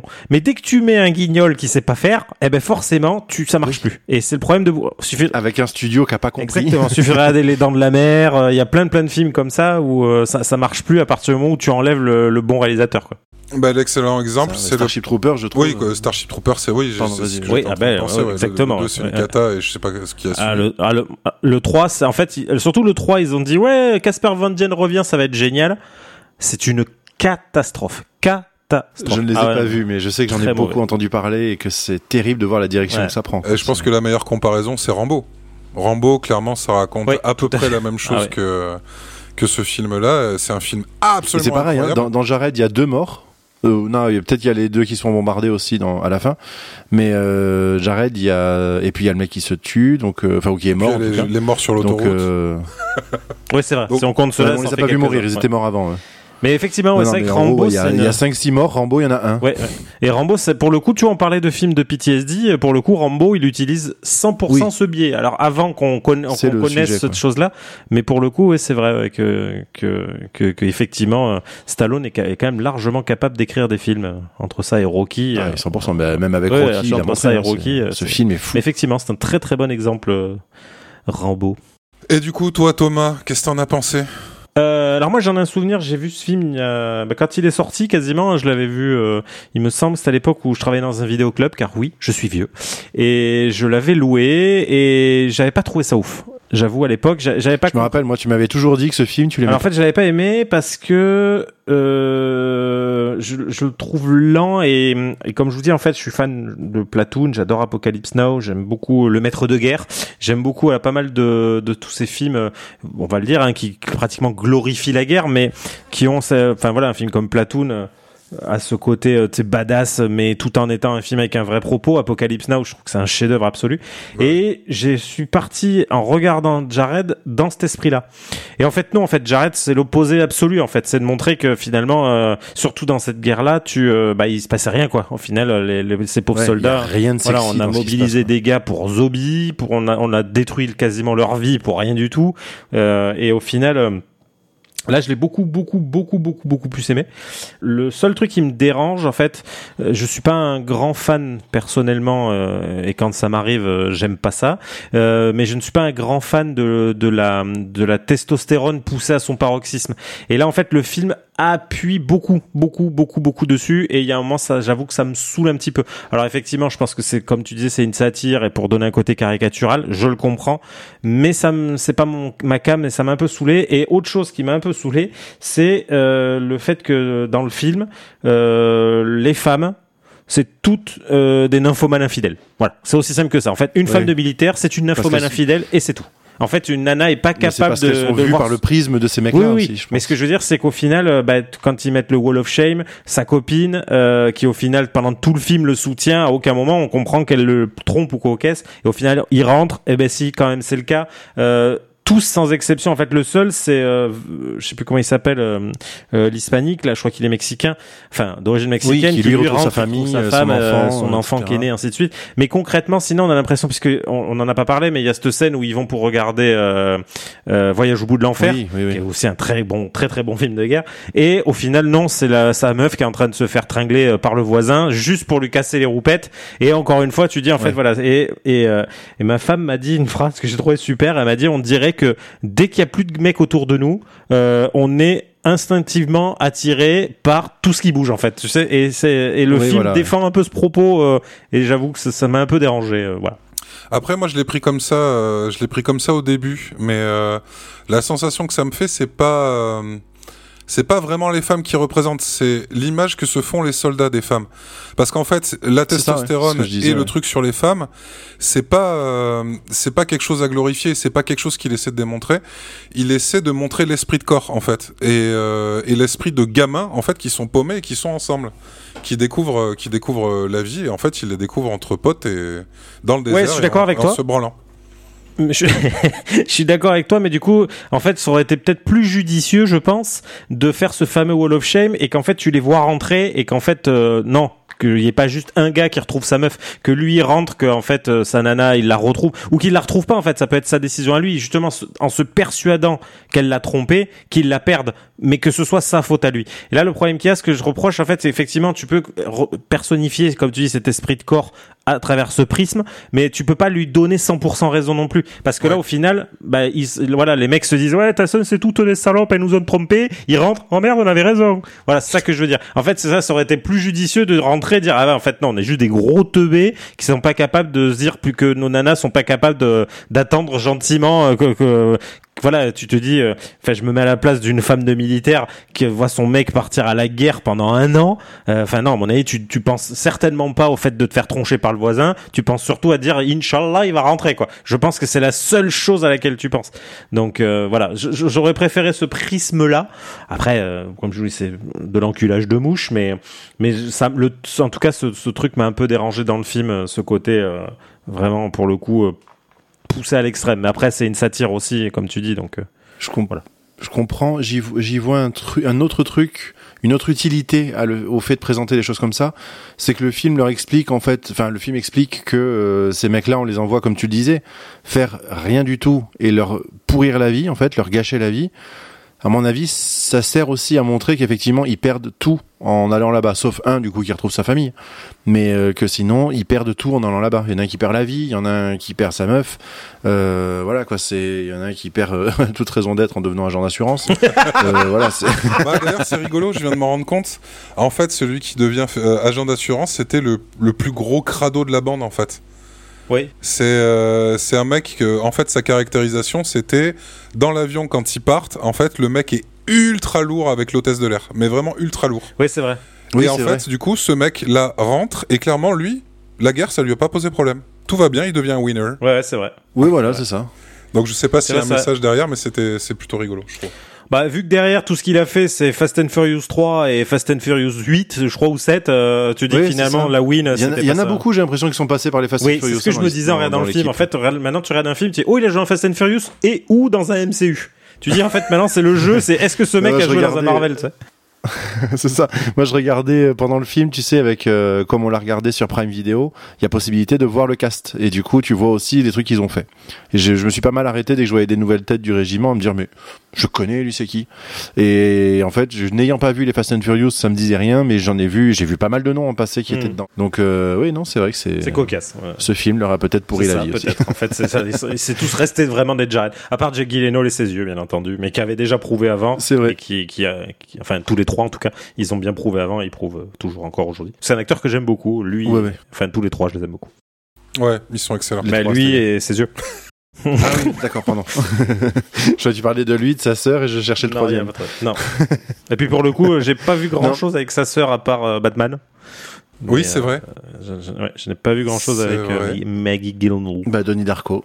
Eh ben, sache que je n'ai jamais vu ce film en entier.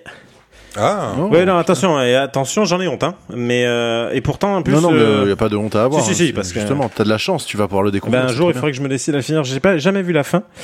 Mais euh, et, mais en plus, c'est un réalisateur que j'aime beaucoup. Ah, Richard Kelly, Ouais, oui, moi, qui a c'est- fait ce film incroyable qu'on avait vu tous les deux, euh, Southland Tales. Oui, euh, Southland Tales que j'ai toujours, ouais, hein, euh, ça et The Box. Par pitié, regardez Southland Tales. Si vous voulez, C'est euh, Voilà. contre-emploi le film. c'est ça. Si vous voulez prendre que des acteurs qui ont rien à foutre dans un film et qui le font bien dans une histoire complètement pétée du ciboulot, enfin, Ah ouais, non, C'est du Richard Ah, c'est du Richard Kelly, du nectar de, de, de Kelly, c'est fou quoi. donc euh, C'est- allez-y. il est fou ce film. ouais, oui, Et euh, il y avait deux points sur lesquels je voulais revenir. Le premier, c'est la signification de Jared, parce qu'il l'explique au début du film, et, euh, et on n'est pas revenu dessus. Euh, Jared, c'est comme ça qu'on appelle apparemment dans l'argot les Marines, parce que euh, avec leur coupe, apparemment leur tête est supposée ressembler à une jarre, et que comme une jarre, c'est juste un grand récipient tout Voilà. vide. Donc, euh, donc voilà, déjà c'est le premier point. Et deuxième point. Bertrand, j'ai lu ton conducteur et tu m'as fait la remarque que le film qu'il regarde au cinéma n'est pas Si, Apocalypse c'est Now. Apocalypse Now. J'aimerais bien qu'on revienne dessus. Qu'on revienne Ah dessus, oui, pardon. Pourquoi Pardon. t'as dit ça? Euh, D'ailleurs, c'était une scène assez rigolote dont on n'a pas parlé. Je sais pas pourquoi je l'ai sauté. Oui. Euh, c'est juste Ouais, avant ouais. qu'ils partent à la guerre, les soldats sont dans, dans un cinéma et, euh, et ils sont en train de regarder comme des gros bœufs un film de guerre avec des, euh, Mhm. avec des hélicoptères. Et clairement, c'est euh, c'est- ça, ça a l'air d'être Apocalypse Now, mais c'est Ah, ça pas- l'est. Non, c'est euh, Jardin de pierre de Coppola. Parce Mais que pourtant, oui, ils, ont mis. Mais non. J'ai vérifié, c'est pas ça. Ah ouais, parce que clairement, c'est la scène des hélicos avec Robert Duval, la fameuse j'adore renifler du napalm au petit, enfin respirer l'air du napalm Ouais, l'odeur du napalm au petit Et matin. quand euh, avec Wagner et tout, euh, la charge à Valkyrie, pour le coup, c'est complètement Mhm. Apocalypse Now la scène. Alors peut-être que je me trompe, mais en tout cas, cette scène est dans Apocalypse Now. Et tu as vérifié ça euh, par quel biais Par le biais de l'internet, mais peut-être le- de l'internet qui pue de la gueule, ça arrive. Ah, Oui, t'es allé sur le dark web. trompe, hein, attention, mais pour moi, cette scène est une scène clairement de. Non, parce qu'il y a, y, a, y a un détail qui m'a fait, mais c'est Apocalypse Now, mais c'est pas Apocalypse Now. Et donc, du Seulement, ce n'est pas chez Wayne. mais euh, ouais, non, mais écoute, peut-être après, hein, mais euh, mais mais pour Je le- connaissais ouais. pas ce film d'ailleurs. Moi non plus. Non plus. Du coup, ça a été l'occasion de découvrir que Coppola a fait deux films sur le Vietnam. Et pas un seul. Ouais, il en a fait trois, non? Trois Ah, Coppola, oui, non, deux, non, non, oui, non, je confonds, j'avais Oliver Stone dans la tête, oui, tout à fait. Ok. Je, je viens de voir le, le je, je viens de lire le le synopsis. là. Du Jardin de Pierre? Oui. Très bien. Mais écoute, peut-être que Ouais, tu as raison. Alors, et, et pour une fois, on va, va pas le dire pour une connerie. Euh, si vous avez une preuve dans un sens ou dans un autre et que vous avez envie de commenter euh, ce podcast, on est preneur parce que pour le coup, je pense qu'on a. Instruisez-nous, ouais, avec on a peut-être soulevé quelque chose. Parce qu'il me semble que la dernière fois, on avait demandé aux gens de nous insulter. Oui. Dans, dans les commentaires. Et euh, peut-être que. J'espère qu'ils l'auront fait parce que pour ne rien cacher à personne, je pense que cet épisode sortira à un moment où il fera froid. Mhm. Euh, si ça réarrive un jour. Là, on est vraiment dans les moments le plus chaud de l'année pour l'instant. clairement. Et il y a un orage Voilà. d'apocalypse derrière moi. Ah, cool. Voilà, c'est ça. Depuis tout à l'heure, je- j'ai les yeux rivés dessus, c'est prodigieux. Messieurs, Est-ce qu'on n'aurait pas- a tout dit? Est-ce qu'on a tout dit? Oui. Oui, je pense qu'on a tout dit. Je pense sur le film, on a Je tout pense, dit. J'ai pas, j'ai pas crié mon amour euh, pour ce film que j'avais jamais vu. Ah, mais oui, c'est vrai, on t'a pas demandé précisément ce que tu en avais Oui, pensé. vrai, alors tiens, je, je- ouais, juste Très je voulais te impoli. demander moi parce que hum, tu, tu, tu, euh, en fait, quand on a décidé de parler de ce film, tu, je, je sais que l'amour que tu portes à 1917 et donc par ricochet à Sam Mendes. Et quand on en a reparlé euh, ensemble euh, quel- il y a quelques jours, en gros, tu m'as dit, euh, je suis extrêmement déçu d'avoir cramé une cartouche euh, Sam Mendes avec ce film. Du coup, pourquoi Euh, ben, en fait, je te l'ai dit après la première vision. Euh, en fait, j'ai choisi de, de parler de ce film parce que j'ai un ami que, que je vois bien une fois par semaine autour d'un Burger King. Et on a parlé de nombreuses fois de, de 1917 parce qu'il voue un culte à ce film comme moi. Et il m'a dit, ça serait bien que tu vois Jared et ça serait génial que vous en parlez dans le podcast. Donc du coup, j'ai tenu ma parole. Benji, euh, on a parlé de Jared. Et j'ai pensé ça à la première vision parce Salut, que je pense que j'attendais quelque chose de ouf. Et euh, j'ai pas eu ce que je voulais, mais par contre, il a fallu que je le revoie une deuxième fois pour, euh, pour faire le conducteur. Et il y avait plein de choses que j'avais ressenties en le voyant la première fois, mais je pense que j'étais trop dans l'analyse. Et à la deuxième vision, en fait, ce, ce film s'est complètement révélé à moi. Je le trouve euh, absolument brillant, mais brillant à tout point de vue. Je trouve les personnages hyper bien écrits, je trouve que la réalisation, bon, c'est vraiment pas un manchot Sam Mendes. La réalisation est magnifique, les choix des musiques est, est excellent. Enfin vraiment, euh, et euh, j'ai eu un mal fou à, à résumer le film parce que en fait, il n'y a pas de, de scène, enfin il a pas de scène vraiment marquante. Toutes les scènes s'enchaînent les unes après les autres et on pourrait quasiment parler de chacune. Elles ont toutes un tout petit sens qui n'est pas toujours extrêmement marquant, mais il n'y a pas de scène qui sert à avancer vers la suivante en fait. C'est que des scènes marquantes. Ouais, il n'y a pas de scène euh, inutile non plus, quoi. C'est tout a un propos, tout sert le propos de base qui parle de l'ennui, qui parle du, de, de la, la vacuité, encore une fois, de cette mobilisation et de tout ça, et de comment elle a pu être vécue et non vécue aussi. Et chaque scène va transpirer ce truc-là, Mm. quoi. D'une manière ou d'une autre. Donc du coup au final Euh. j'ai pas l'impression d'avoir euh, cramé une cartouche. J'ai l'impression bon. d'avoir vu un grand film. Voilà. Ah bah, tu vois, finalement, c'est vrai. c'est bien. Juste, euh, j'ai trouvé, je crois, la news la- qui nous intéresse. euh, apparemment, ce serait bien Apocalypse Now.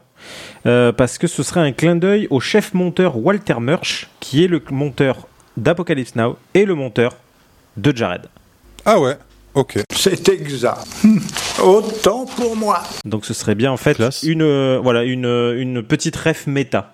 Après euh, voilà.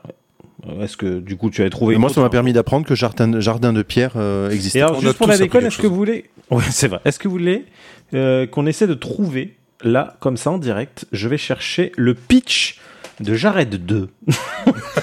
alors, Oh oui, parce que là, putain, je me dis, excellente de quoi initiative. peut parler Jared 2 Le courage et le Il dévouement. retourne dans le désert pour fumer le désert. Cette fois, ça va chier. Parce qu'il leur a pourri la vie. Le courage et le dévouement d'un jeune Marine sont mis à rude épreuve quand il est amené à commander son escouade lors d'une mission hautement stratégique en Afghanistan. Mais et pourtant il y a Stephen Lang hein, qui joue dedans quand même. Ouais, bon, il a pas fait que des choses. Non non attention, mais c'est mais c'est et j'arrête 3. Allez, alors j'arrête 3 déjà, il y a Scott Atkins. J'adore Scott Atkins, mais faut pas déconner. Et il y a le retour de Denis Eibert, dis donc. Ah bah ouais, ok. Alors Pareil, j'arrête. Ah ouais, chefs-d'œuvre, puis pour le coup, euh, il est carrément sur l'affiche et là euh, il y a des explosions partout. Il y a des. Mais qu'est-ce que c'est? Il tire sur des. Je crois que c'est. Ça va être... Je crois que c'est devenu un truc de cartel limite. hein. Non non, Moyen-Orient Ah, afin de protéger une ambassade alors que sa mission s'annonce plutôt calme. L'ambassade est assiégée par un groupe de terroristes surarmés et bien supérieurs en nombre. Les assaillants déclenchent un véritable chaos. La sécurité nationale est en jeu et une crise internationale risque d'éclater. Waouh Ouais, d'accord, c'est un film 24 heures ah chrono. ouais, non, là c'est beaucoup. Et alors, le, pour te dire, et là je regarde pour la déconne le 4 et il n'a même pas de fiche. Allociné ou autre. La dépression, quoi. C'est un direct ou DVD, Bah, même l'affiche, elle est. Elle, elle- non, ah ouais. à mon avis, c'est un direct ou easy cash, Ouais, à je mon pense, avis. ouais. hein. Je pense vraiment. C'est une nouvelle catégorie de film. Ah, mais en plus, je l'achète. Hop, je l'amène à Easy Cash. c'est ça, voilà. tu vas à Carrefour, vous en avez d'autres, je vous prends le carton, hop, tu l'ouvres même pas. Bonjour Easy Cash. Combien vous m'en donneriez? Non, c'est qu'en fait, là, le, le truc, c'est que Carrefour n'en a pas, en Le fait. monsieur d'Easy Cash fait. Oh, C'est merci pour le DVD. Je vais pas vous donner d'argent. Je vais le mettre direct à la poubelle. Exactement. Non, oui, d'ailleurs, je vais le ranger parfaitement entre cette collection de films de cul et l'intégrale de Jean-Marie Bigard juste là. Oh Et là, il y a quelqu'un un jour, un enfant de 73 ans, qui arrive hein, avec ses petites mains boudinées et qui dit « Oh, il a l'air bien ce Jared 2 J'avais bien apprécié le premier !» Et là, c'est le début de l'enfer. Parce que le 4, pour le coup, un groupe de Marines des forces spéciales israéliennes entre en Syrie pour exfiltrer un pilote de l'armée israélienne et le fils d'un sénateur américain qui a été capturé par des djihadistes après avoir miraculeusement survécu à l'écrasement. Jackson À l'enlèvement par des aliens. est capturé par un groupe de miliciens du Hezbollah. Eh ben, Ah, après, quand Ça, on on va réfléchit. taper dans la géopolitique de pointe. euh. Mais quand on y réfléchit un peu, c'est quand même assez terrible de se dire que un mec a écrit un bouquin où il raconte que la- l'armée a détruit sa vie et que finalement, après, on fait trois films de merde Mhm. Où on Ouais. raconte une guerre qui n'existe pas, quoi. C'est, euh, moi, je trouve ça Complètement. Ouais, horrible. c'est ça. c'est magnifique. Ouais, c'est vrai que le concept, C'est mais ça, tu sens le. C'est euh, alors, euh, je je lis, je relis. Je pense que j'ai lu l'intégralité des articles de ce site, euh, une sans blague, une dizaine de fois, du site Nanarland, qui est un site absolument incroyable avec des chroniques, mais qui sont aussi bien euh, fascinantes qu'à pleurer de rire. Et je n'ai pas du tout la passion du nanar. Je n'aime pas du tout me faire du mal ou regarder des films nuls euh, pour que ce soit pour les critiquer ou pour les apprécier. Mais si vous avez, il y a beaucoup beaucoup de de de de, de chroniques Nanarland qui parlent extrêmement bien de ça en fait, de ces fameuses suites euh, improbables, des, des mockbusters ou ce genre de choses. Donc je vous encourage vraiment à les lire parce qu'il y en a qui sont vraiment vraiment vraiment intéressantes et ils écrivent incroyablement bien. C'est, enfin. Voilà. Quand vous, si vous aimez le cinéma, et je sais pas si vous vous l'avez fait en l'occurrence, mais mais les chroniques de Nanarland sont, moi je, vous dis, je les ai toutes lues, je pense une dizaine de fois, et je les redécouvre à chaque fois. Le, ton utilisé, il y a, je crois qu'ils sont six ou sept à écrire, ils ont tous des tons différents, et il arrive qu'ils soient pas d'accord, donc ils écrivent des contre-chroniques. Euh, en fait, c'est un site qui c'est eux qui ont plus ou moins inventé le concept de nanar. Et ils, en fait ils font vraiment la différence entre un nanar et un navet. Pour eux en fait un navet c'est un mauvais film. Un nanar c'est un mauvais film sympathique. C'est-à-dire un, un mauvais film mais fait avec de bonnes intentions. C'est exactement ce qu'explique on, on va encore parler une fois parce qu'on en parle à chaque fois. C'est exactement ce qu'explique euh, Karim Debache quand il parle Karim de Debache. Troll 2 dans le premier épisode de Chroma où en gros le réalisateur, euh, et c'est un biais que j'avais utilisé aussi dans une chronique que j'ai écrite, en fait, le, réalisateur, comme un peintre, comme un musicien, a décidé d'essayer de transmettre quelque chose. Et tu peux, euh, tu peux complètement rater ce que tu voulais faire, mais ça n'enlève pas tes bonnes intentions. C'est la différence, en fait, entre avoir des bonnes intentions et faire un mauvais film, et être un sac à merde et faire J'arrête 2, par exemple. Tu vois, c'est exactement la, le- ce- ce- la différence avec tout ça. C'est pour ça que je vous encourage vraiment à lire euh, des chroniques de, de Nanarland, et pas- ne- parce que c'est vraiment très, très, très, très, très agréable à lire. Voilà. Mais les amis, est-ce qu'on n'est pas à ce moment où on dit au revoir et à bientôt, les petits amis. Bon bah écoutez, ouais, merci à tous pour l'écoute. Bertrand, je te laisse conclure. À bientôt les amis, des bisous. Gros bisous. Bisous, bisous tout le monde